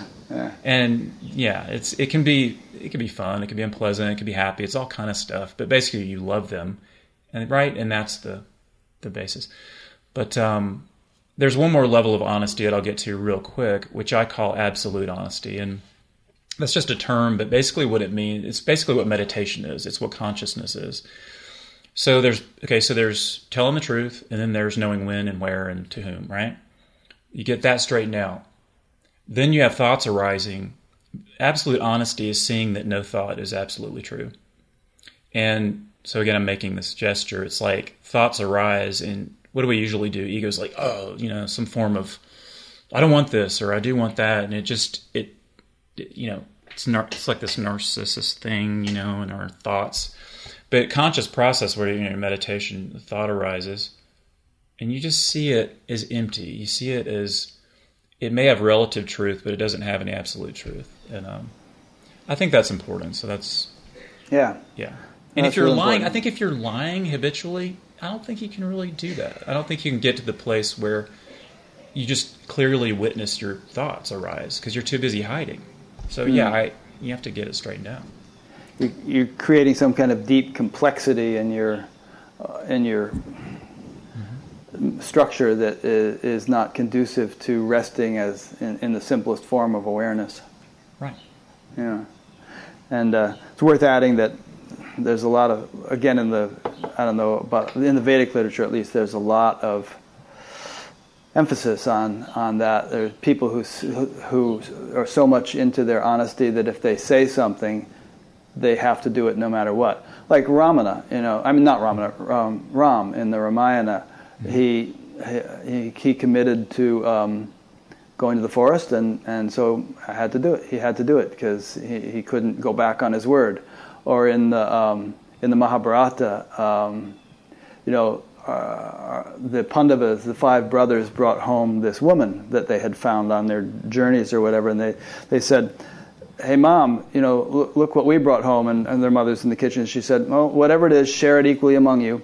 And it was this woman. So they, she became the wife of all five because her mother could. They couldn't disobey their mother. She had said it. It had, it had to be. There you go. Yeah. they had other wives too, in addition to one. okay, so enough on honesty. Um, incidentally, those who are listening, and there's about 140 of them now or something. If you have a question that you'd like to ask, there's a f- question form on the bottom of the upcoming interviews page on batgap.com. Um, second of your points is study, and you touched upon this earlier. And um, It's it's like letting the meaning penetrate the words. You know, there's a deeper meaning. You know, to the degree that a text was written from a place of consciousness. So, you know, whatever that is. So it could be someone who's awake or someone who just is very conscious. Either way. And again, is honest. I mean, so it builds on the first chapter. So it's basically honest, and there's a degree of consciousness coming through. Yeah. Um, and when you also that- when you say that study, do you mean like studying spiritual teachings and texts and things like that? That is you're saying? basically what it is, right? And I talk about that. There's like, see, there's a relative and an absolute value, and and so in Tibetan Buddhism they call this the two truths. Okay, so there's really only one reality, one truth. We know that, but there's this relative appearance, and so we're dealing with that. That's the, you know, Rick, would you pass me the water? That's the relative truth. Absolute truth is Brahman, right? It's I am that. Um, so you you know you're reading for like if you're reading for entertainment, like a novel, you're just reading. It's basically relative level. There's some feelings, emotions you might have. If you're reading a, a spiritual text, say you're reading Crest Jewel of Discrimination, which is fantastic, by the way, if no one's read that, Shankara. Um, like as you penetrate it, it'll penetrate you in a sense. Sounds funny, maybe, but there's a depth of it. That's like I said. Franklin Merrell-Wolff was studying forget what he was reading when he woke up at first. It was a commentary. He wrote a lot of commentaries on the um, Upanishads. But it will, uh, Frank, well, no, um, yeah, Shankara wrote a lot of commentaries on the Upanishads. But um, say like Crest Jewel, for example, it's really clear philosophically, and yet, and that's important, that relative level of just clarity of thinking, and yet there's a depth because of who's writing it and from which place it's being written and they're both going on at the same time. So actually, it's a it's a form of meditation. Yeah, I, th- I guess my thought on study is that it's that that um, spiritual progress, or if you want to call it that, mm-hmm. uh, definitely has a knowledge component as well as an experience component. And um, right. without the knowledge, experience can be misinterpreted. One mm-hmm. can have an awakening and it can be a source of confusion and fear if one doesn't know what it is. I mean, you yourself said when you first awoke, you didn't think, you didn't know what, what this was.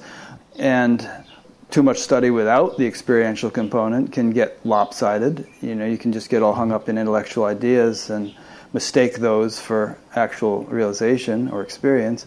So, but there's a kind of a, you know, step by step process where it's nice if the, if uh, knowledge and experience can go hand in hand, I think.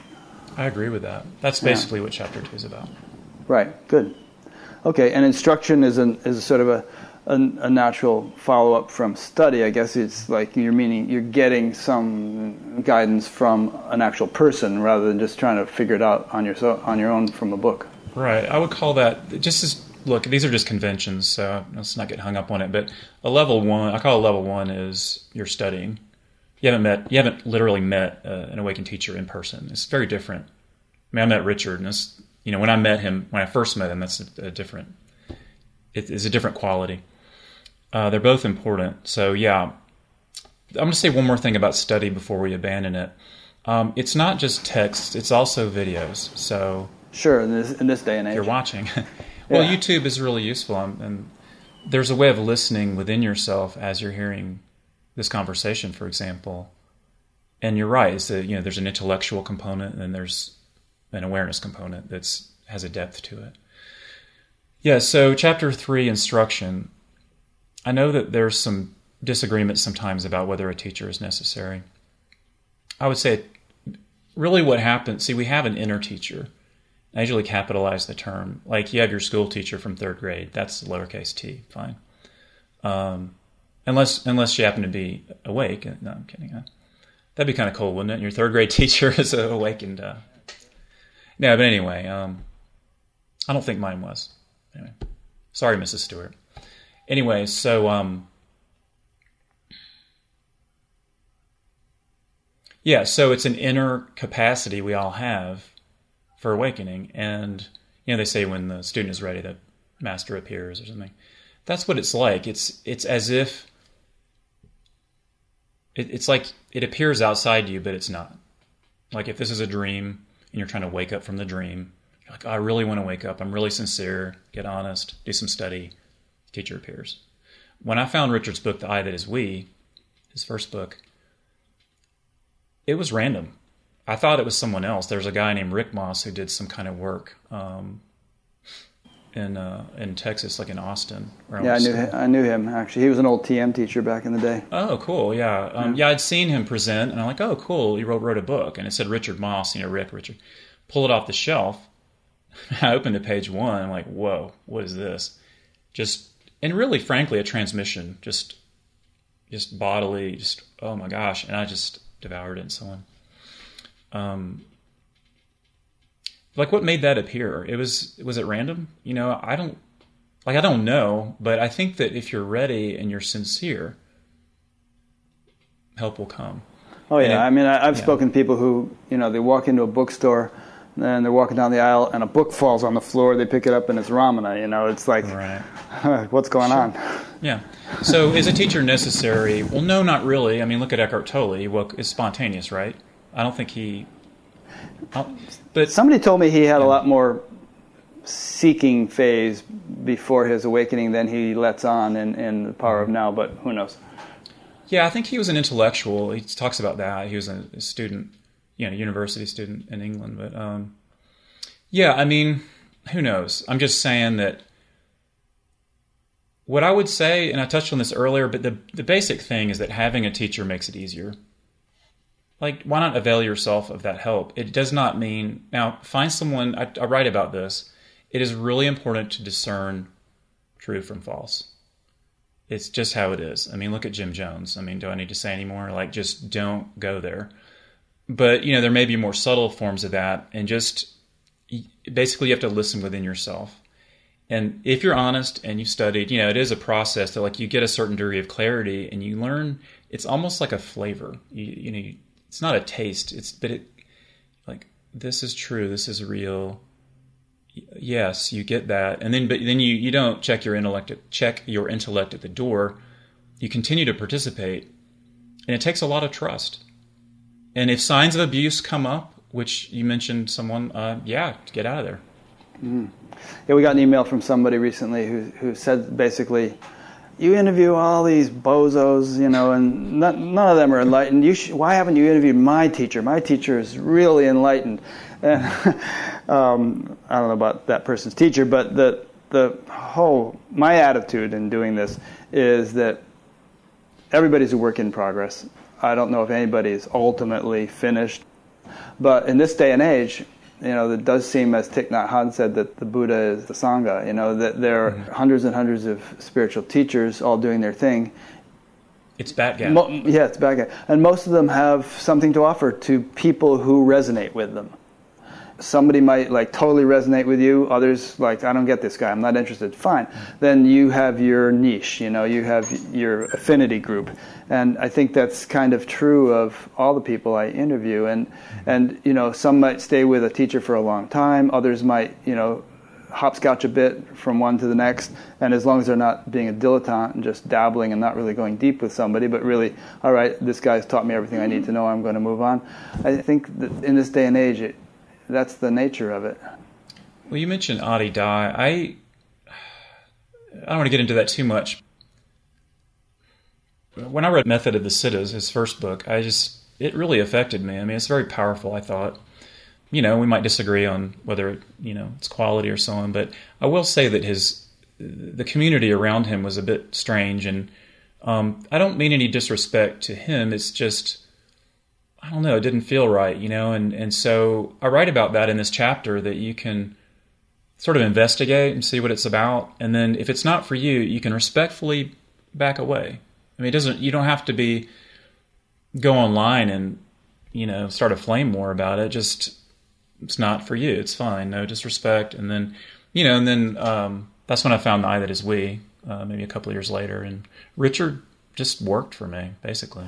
Sure.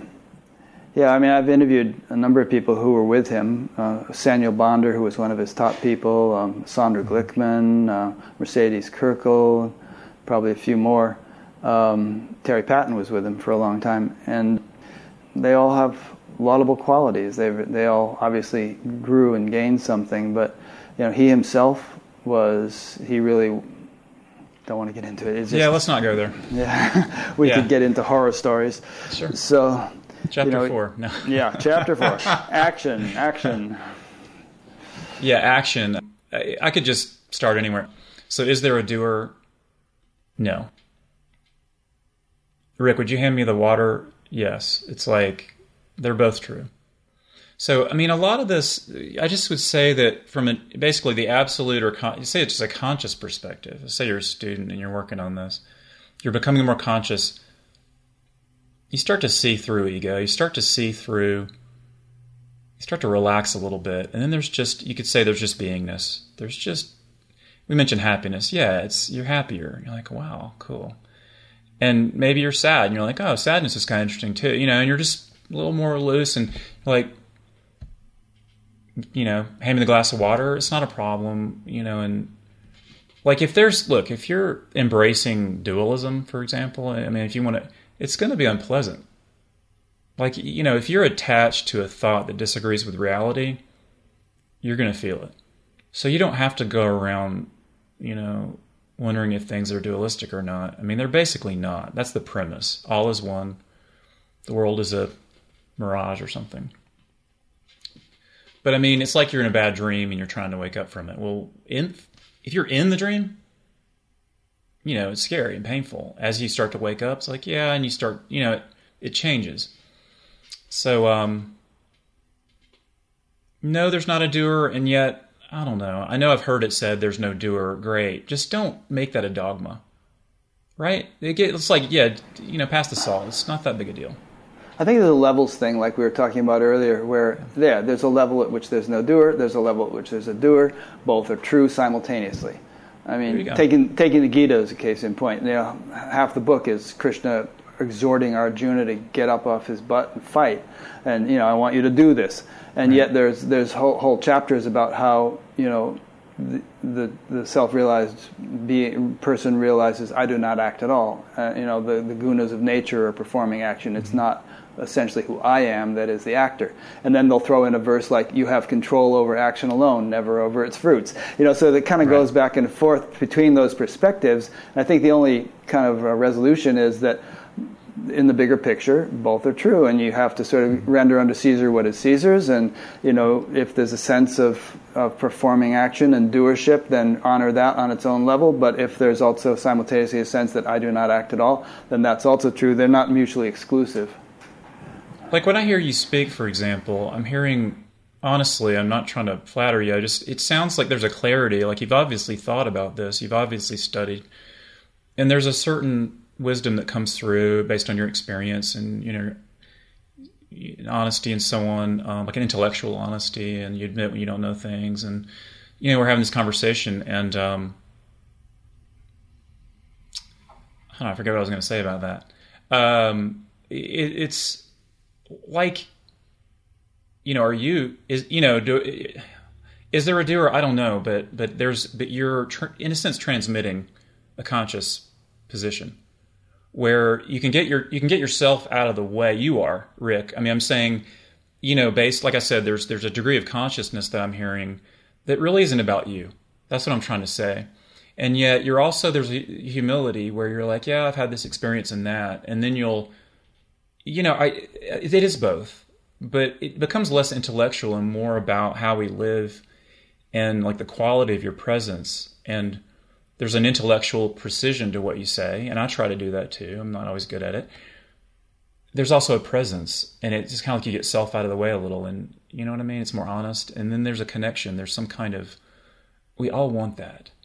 I would say we want connection. There's a lot of loneliness and so we listen to each other differently. We're listening into the being. And then, like, is there a doer? I don't know, man. Pass the salt. You know what I mean? yeah. Now, if you throw well, it in my head, I might duck, but otherwise, yeah, pass the salt. Yeah. I mean, my own orientation is just that I've, you know, ever since I was a teenager, I've really been lit up by this stuff and have had my attention on it. Um, and I, I kind of have this inclusive attitude of, all the various components the intellectual understanding, the experience, the, the morality all these different things are important components, and you, you can't take any of them in isolation or to the exclusion of the others. And, um, and I very much consider myself a work in progress. Um, I, I uh, you see a picture of Amma over my shoulder. She often says we should often we should always have the attitude of a beginner I've heard Adya say that too. Um, I feel so that I, very much. Yeah, I kind of feel that. It's like, and re- and it's. I think it's literally true, not just a sort of a little intellectual safeguard, but relative to beings who may exist in this universe and levels of spiritual development that might be possible. We are all relative beginners. So. Um, like I don't know, how to play the bagpipes. I'm sure if I tried, it would be terrible. But you yeah. know, you got to start somewhere, right? Sure, and um, and even in the realm of spirituality, that's why I, I, I kind of I'm a little bit. There's two things that bug me. Um, one is people who say they're done, and you know, and they're kind of adamant about that. And another is is people who take opinions as absolute truths. Like they might have a certain attitude about teachers or about some particular thing, and and it's like this is the way it is, you know. And it's not like this is my perspective, and maybe another perspective would be equally valid, but you know, this is the truth. I, I think that that's a kind of a boxed-in way of living. It could be. I guess the key is not to be one of those people, right? Yeah, and, but the, and, not, what, and, and in yeah. describing them, not to become one. yeah, I will say for your first point there that um, I do in my book, and again, I was I was definitely when I wrote that it was it was like at least ten years ago. It was it was definitely more. I was more in the mountaintop perspective, which is fine, and it has the book is really about you know you're in the valley and you want to get to the peak. After that, I don't say a whole lot about it. Maybe a little, I feel like I'm whatever I write from here on out, I'll probably address that. Maybe. but um, I want to live it first, right? I do stress that when you're done, you're done. But the, really, the question is who's done, and I don't mean to play a little semantic. And what's game. done? What what what is what do we mean by done? Suffering. I mean, ego. Let's let's just call it ego. Ego dies. Now, I could almost hear Richard like, oh, you know, like my dad, like, oh, no. no, I don't know what he'd think of that. Uh, but no, self, okay, here's the thing. This is really important. I've, I've heard misunderstandings. Self, there's still a self.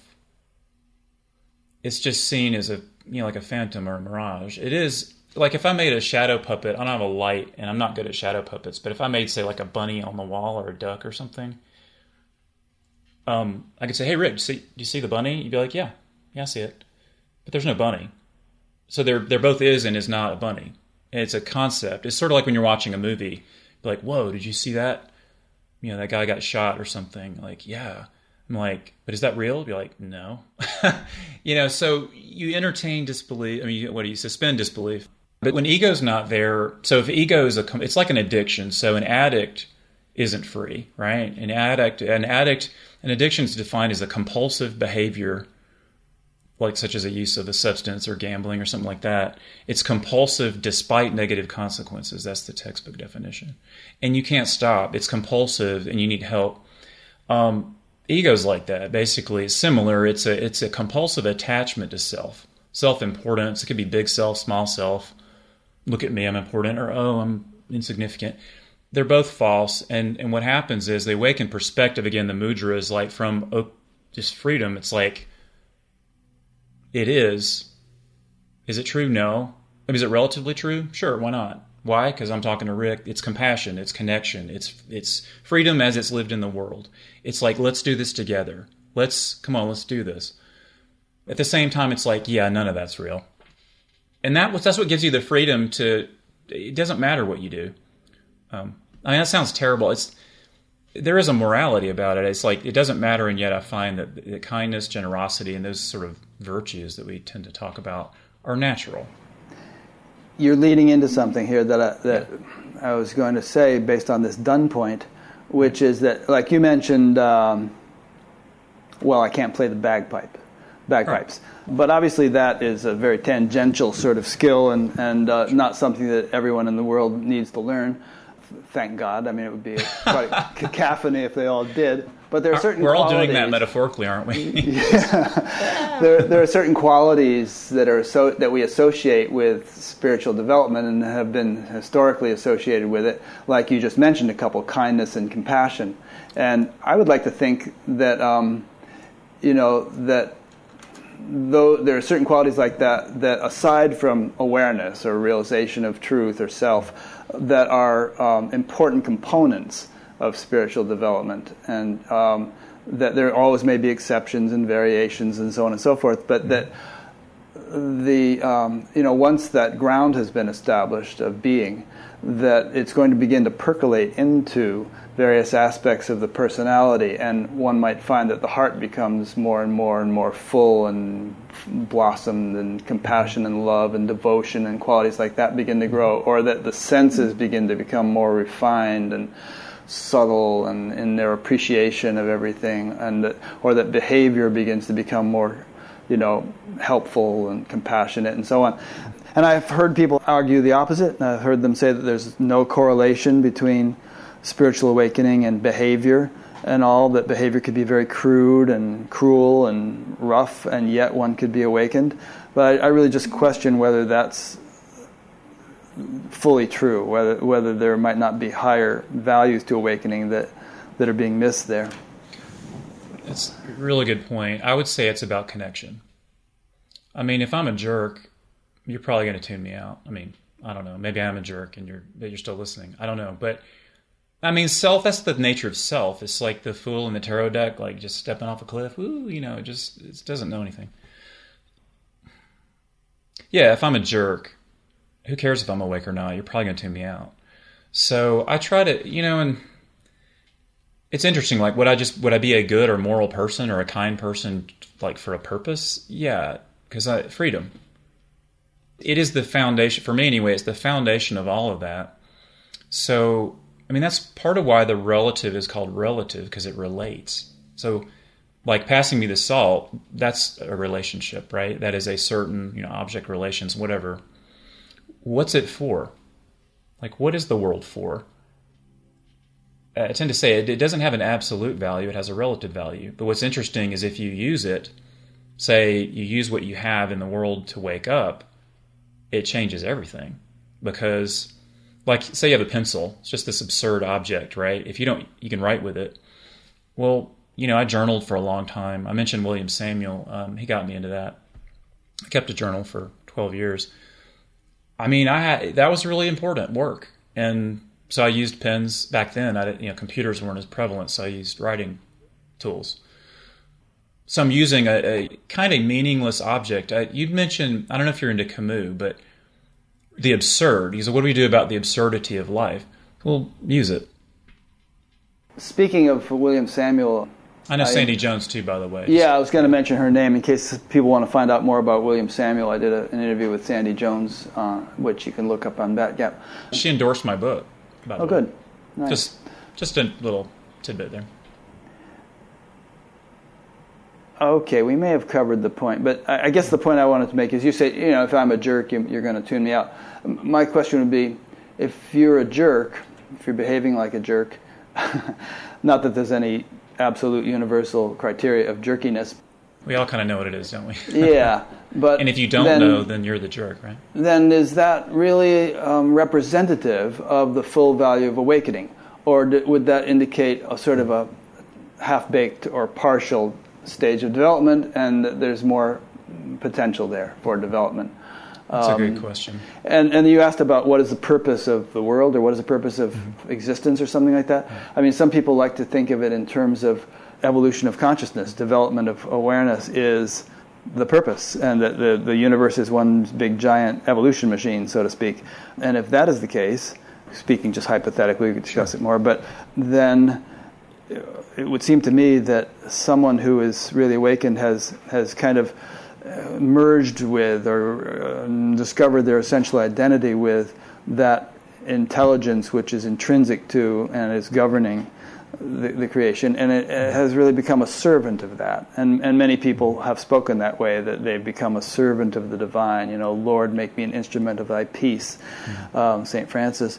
So you know, if you're really serving the divine of course, the divine likes to blow up planets by crashing asteroids into them and stuff like that too. But there's a kind of a Stephen Colbert said that the truth has a liberal bias. I think that the universe has a, an evolutionary bias in terms of promoting and facilitating greater and greater expression of its essential nature, the divine nature, and and that awakened person uh, becomes a servant of that, ideally. And if they're not a servant of that, if they seem to be serving something in opposition to that, then maybe further awakening is desired. Yeah, I'd say that like the event that I'm calling awakening definitely is a thing, and then self is seen as empty, and um, at the same time, like I'm constantly improving and growing.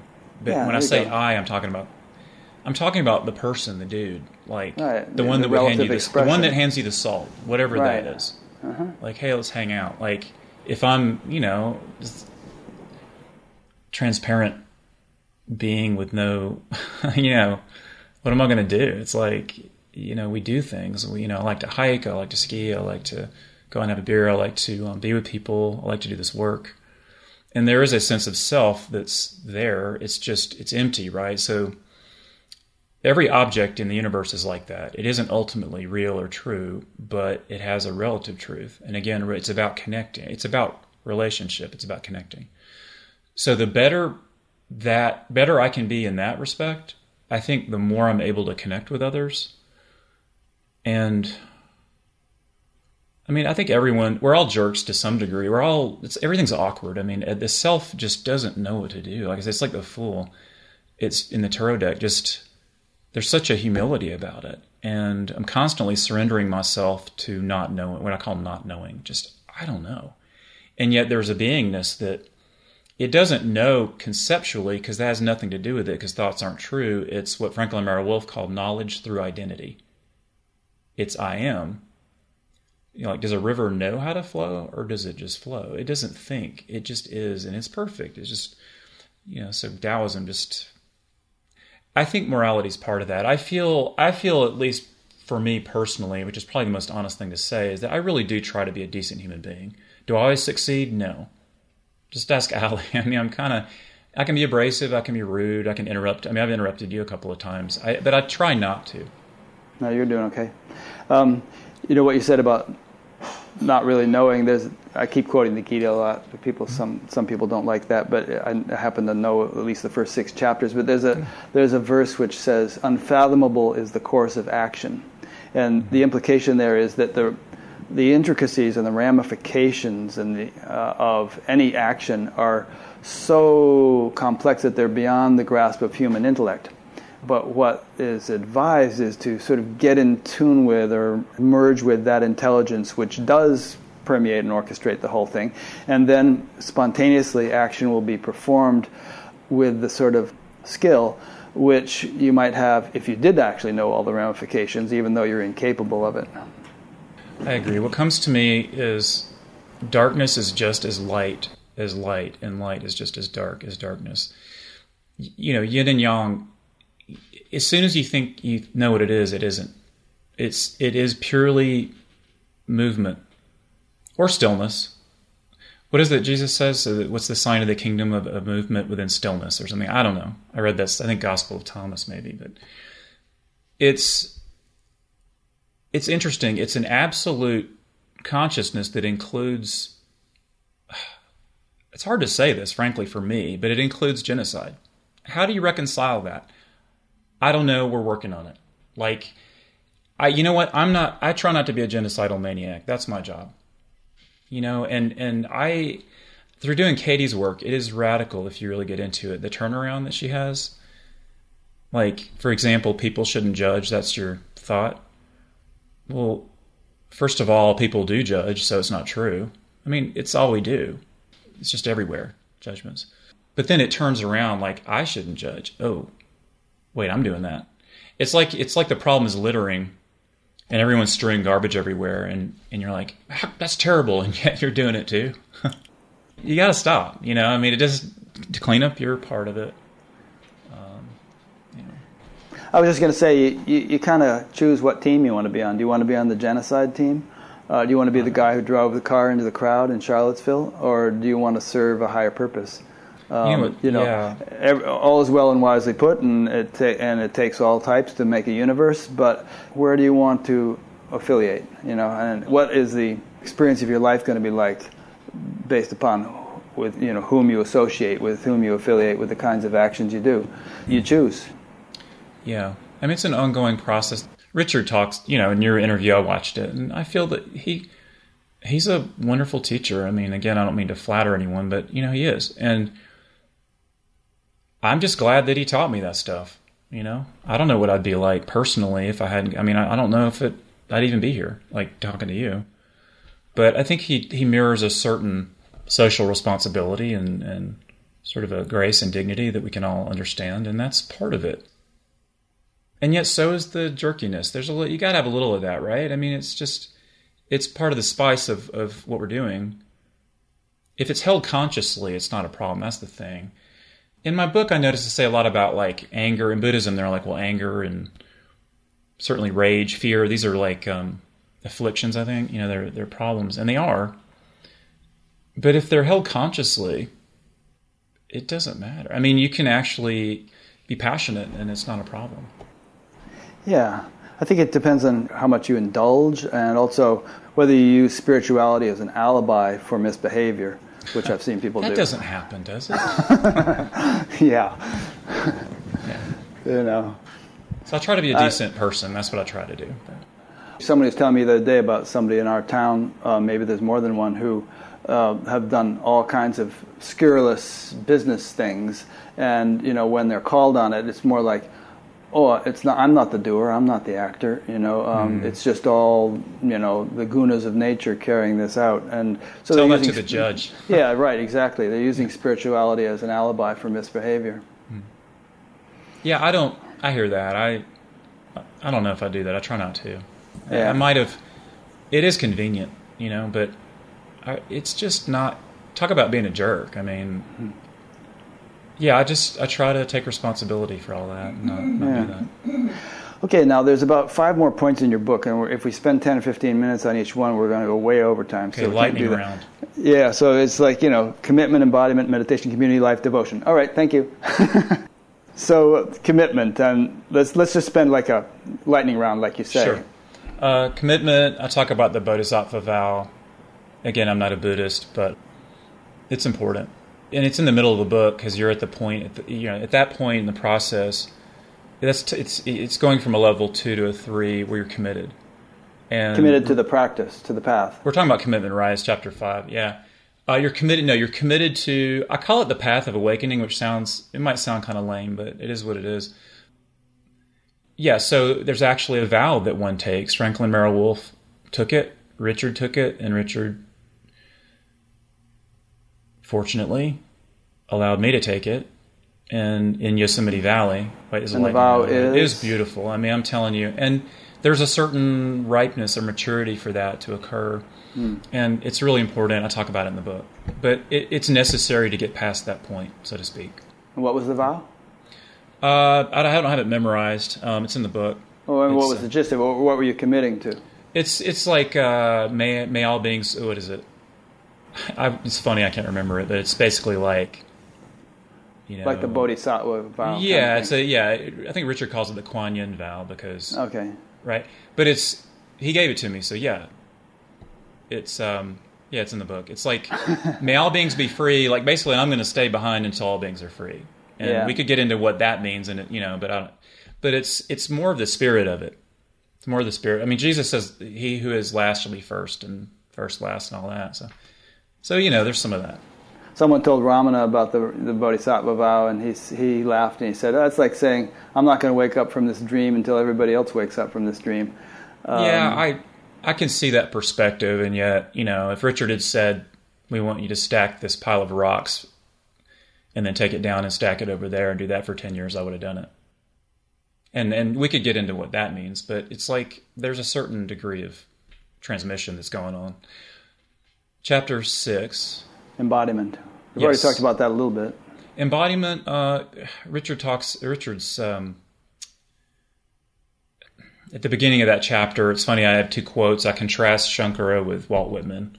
I'm like, say, which one of these is true? Shankara says the body is like a bag of bones and filth and it's worthy of our contempt. Like, Whoa.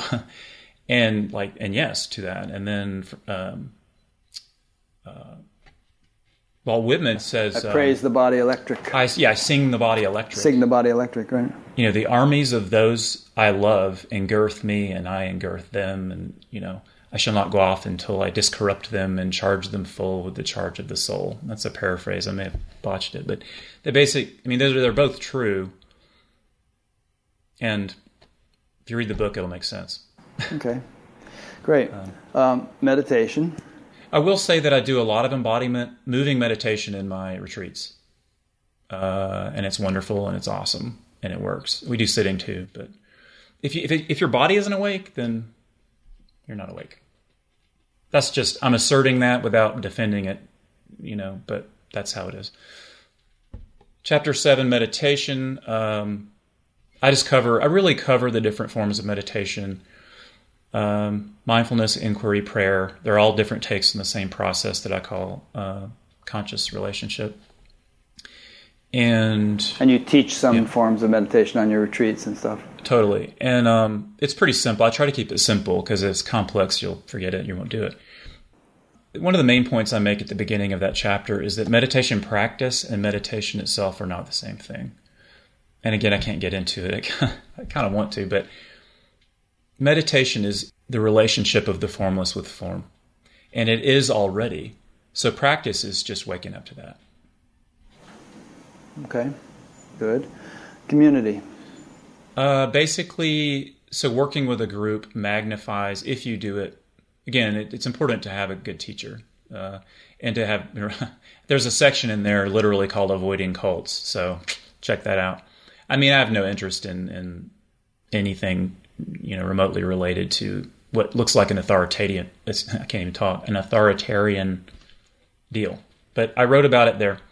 That being said, um, getting a group together and invoking that presence through these practices, it, ma- it greatly magnifies the, the, the, presence. You were saying something about the Sangha is the, what did you say? Uh, Thich Nhat Hanh, the, the yeah. famous Buddhist Zen master, said that the next Buddha may be the Sangha.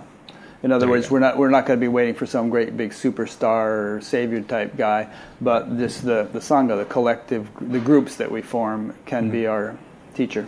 Yeah, that's basically what that is. Chapter nine uh, is called Life, and that is um, really it's about just living this in the world, living. You know, you're a student. You've you've made all this progress, and you're getting closer, maybe. And yes, it sounds linear, and that's how it is.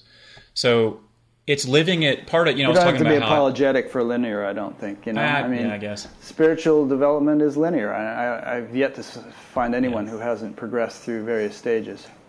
Okay, so remember, so I was saying, um, so you have like your party self and your strict spiritual self, and you know, it, like just live, live it, just live it. Be be a decent human being and like deal with your parents. Do you know, home for the holidays kind of stuff. How do you do? You know, it, that's really what that's about. Uh, and then chapter ten, devotion is.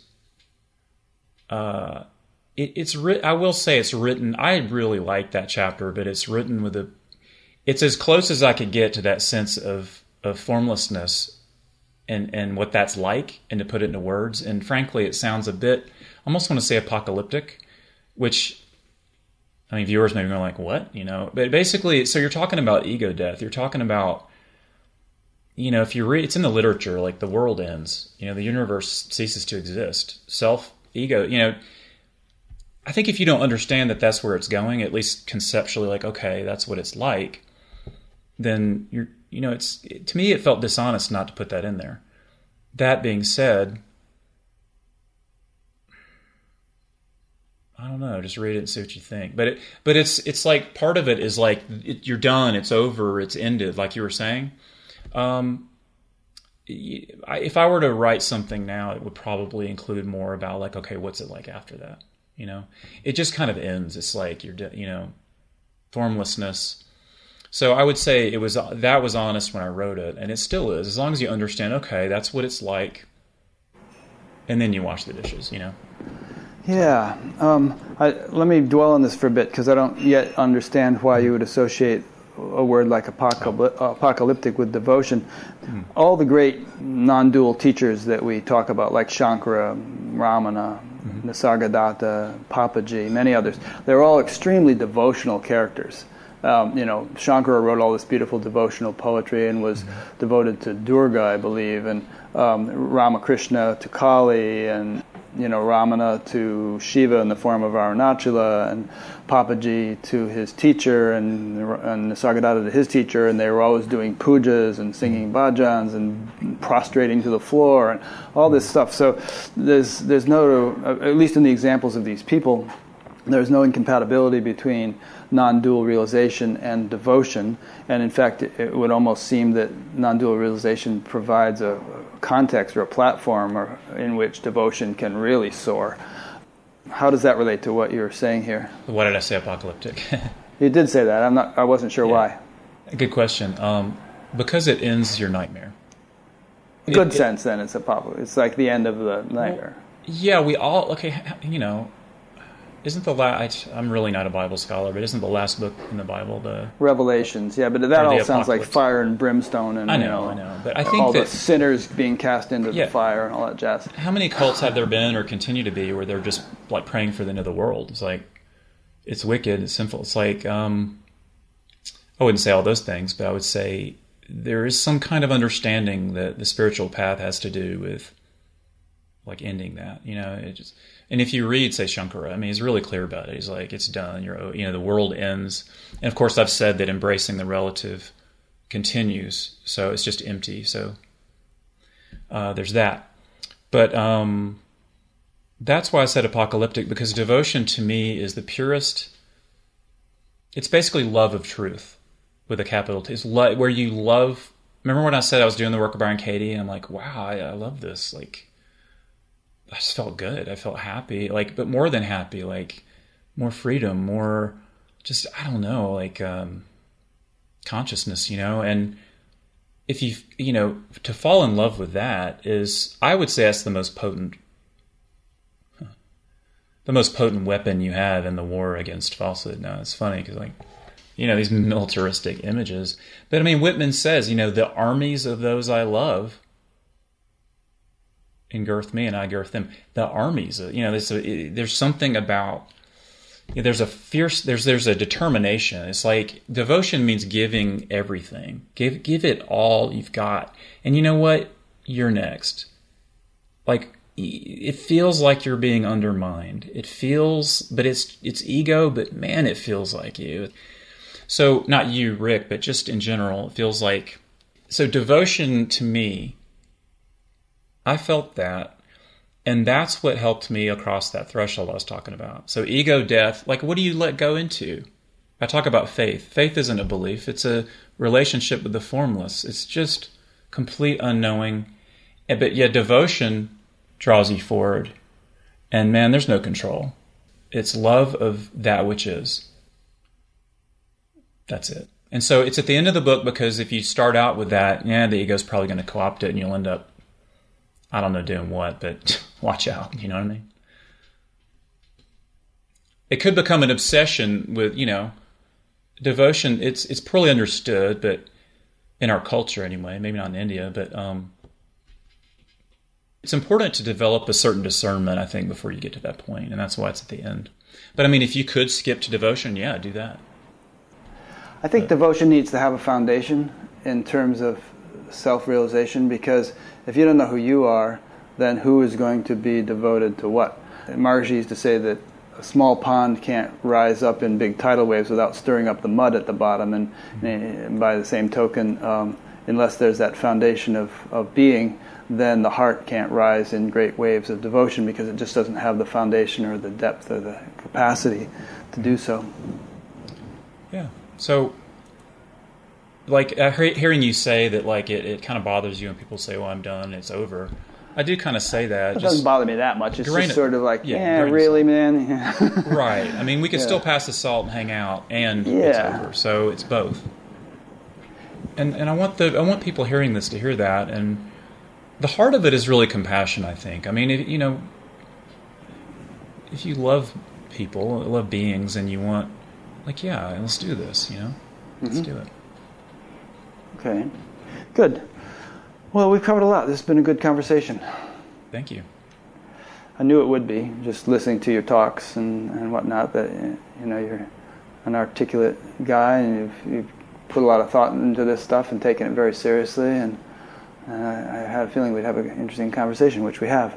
Thank you. Good. Okay, so let me wrap it up. I've been speaking with James Wood, and uh, I'll be linking, as always, to James. To well, I, I always cre- create a page for each person, and you know, say a little bit about them, link to their website and stuff. So James's website is jameswoodteachings.com, and I'll be linking to that. And um, you can go there and find out what James has to offer and get in touch with him. As you know, probably this is an ongoing series. And if you would like to, uh, you know, check out previous ones or be notified of future ones, or subscribe to the audio podcast, or donate, or you know, see who is scheduled in the coming months or whatever, go to batgap.com and just check out the appropriate menus to do those things. So thanks for listening or watching. Next week, as I mentioned, will be um, well, I didn't mention her name, it'll be Glory G, who is this woman who was who owned a biker bar and was a bartender and had some horrific experiences and ended up sort of literally on her knees and and then the, the, the light broke through. Um, so I think she's going to be really interesting. Um, so so thanks, James. Um, and uh, yeah, I'll say I'll say one thing of a practical uh-huh. nature that we got a new website recently, and that you know we're really adding more content to it. Okay. Uh, if there's like if people are wondering like what can they do, one thing you can do is uh, get on our mailing list, and we won't spam you, but we'll let you know about upcoming retreats and things like that. So, yeah. JamesWoodTeachings.com. Yeah. And you Good. get a free download of chapter one of uh, Ten Paths of the book. So, okay, yeah, great. It's worth it.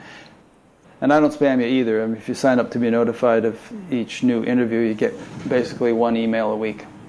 Um, we don't use the list for anything else. So great. Thanks for listening or watching, everybody, and we'll see you next week. And thanks again, James. Have a good life. we'll thanks, you touch. too. Hope to see you again. You too. Me too.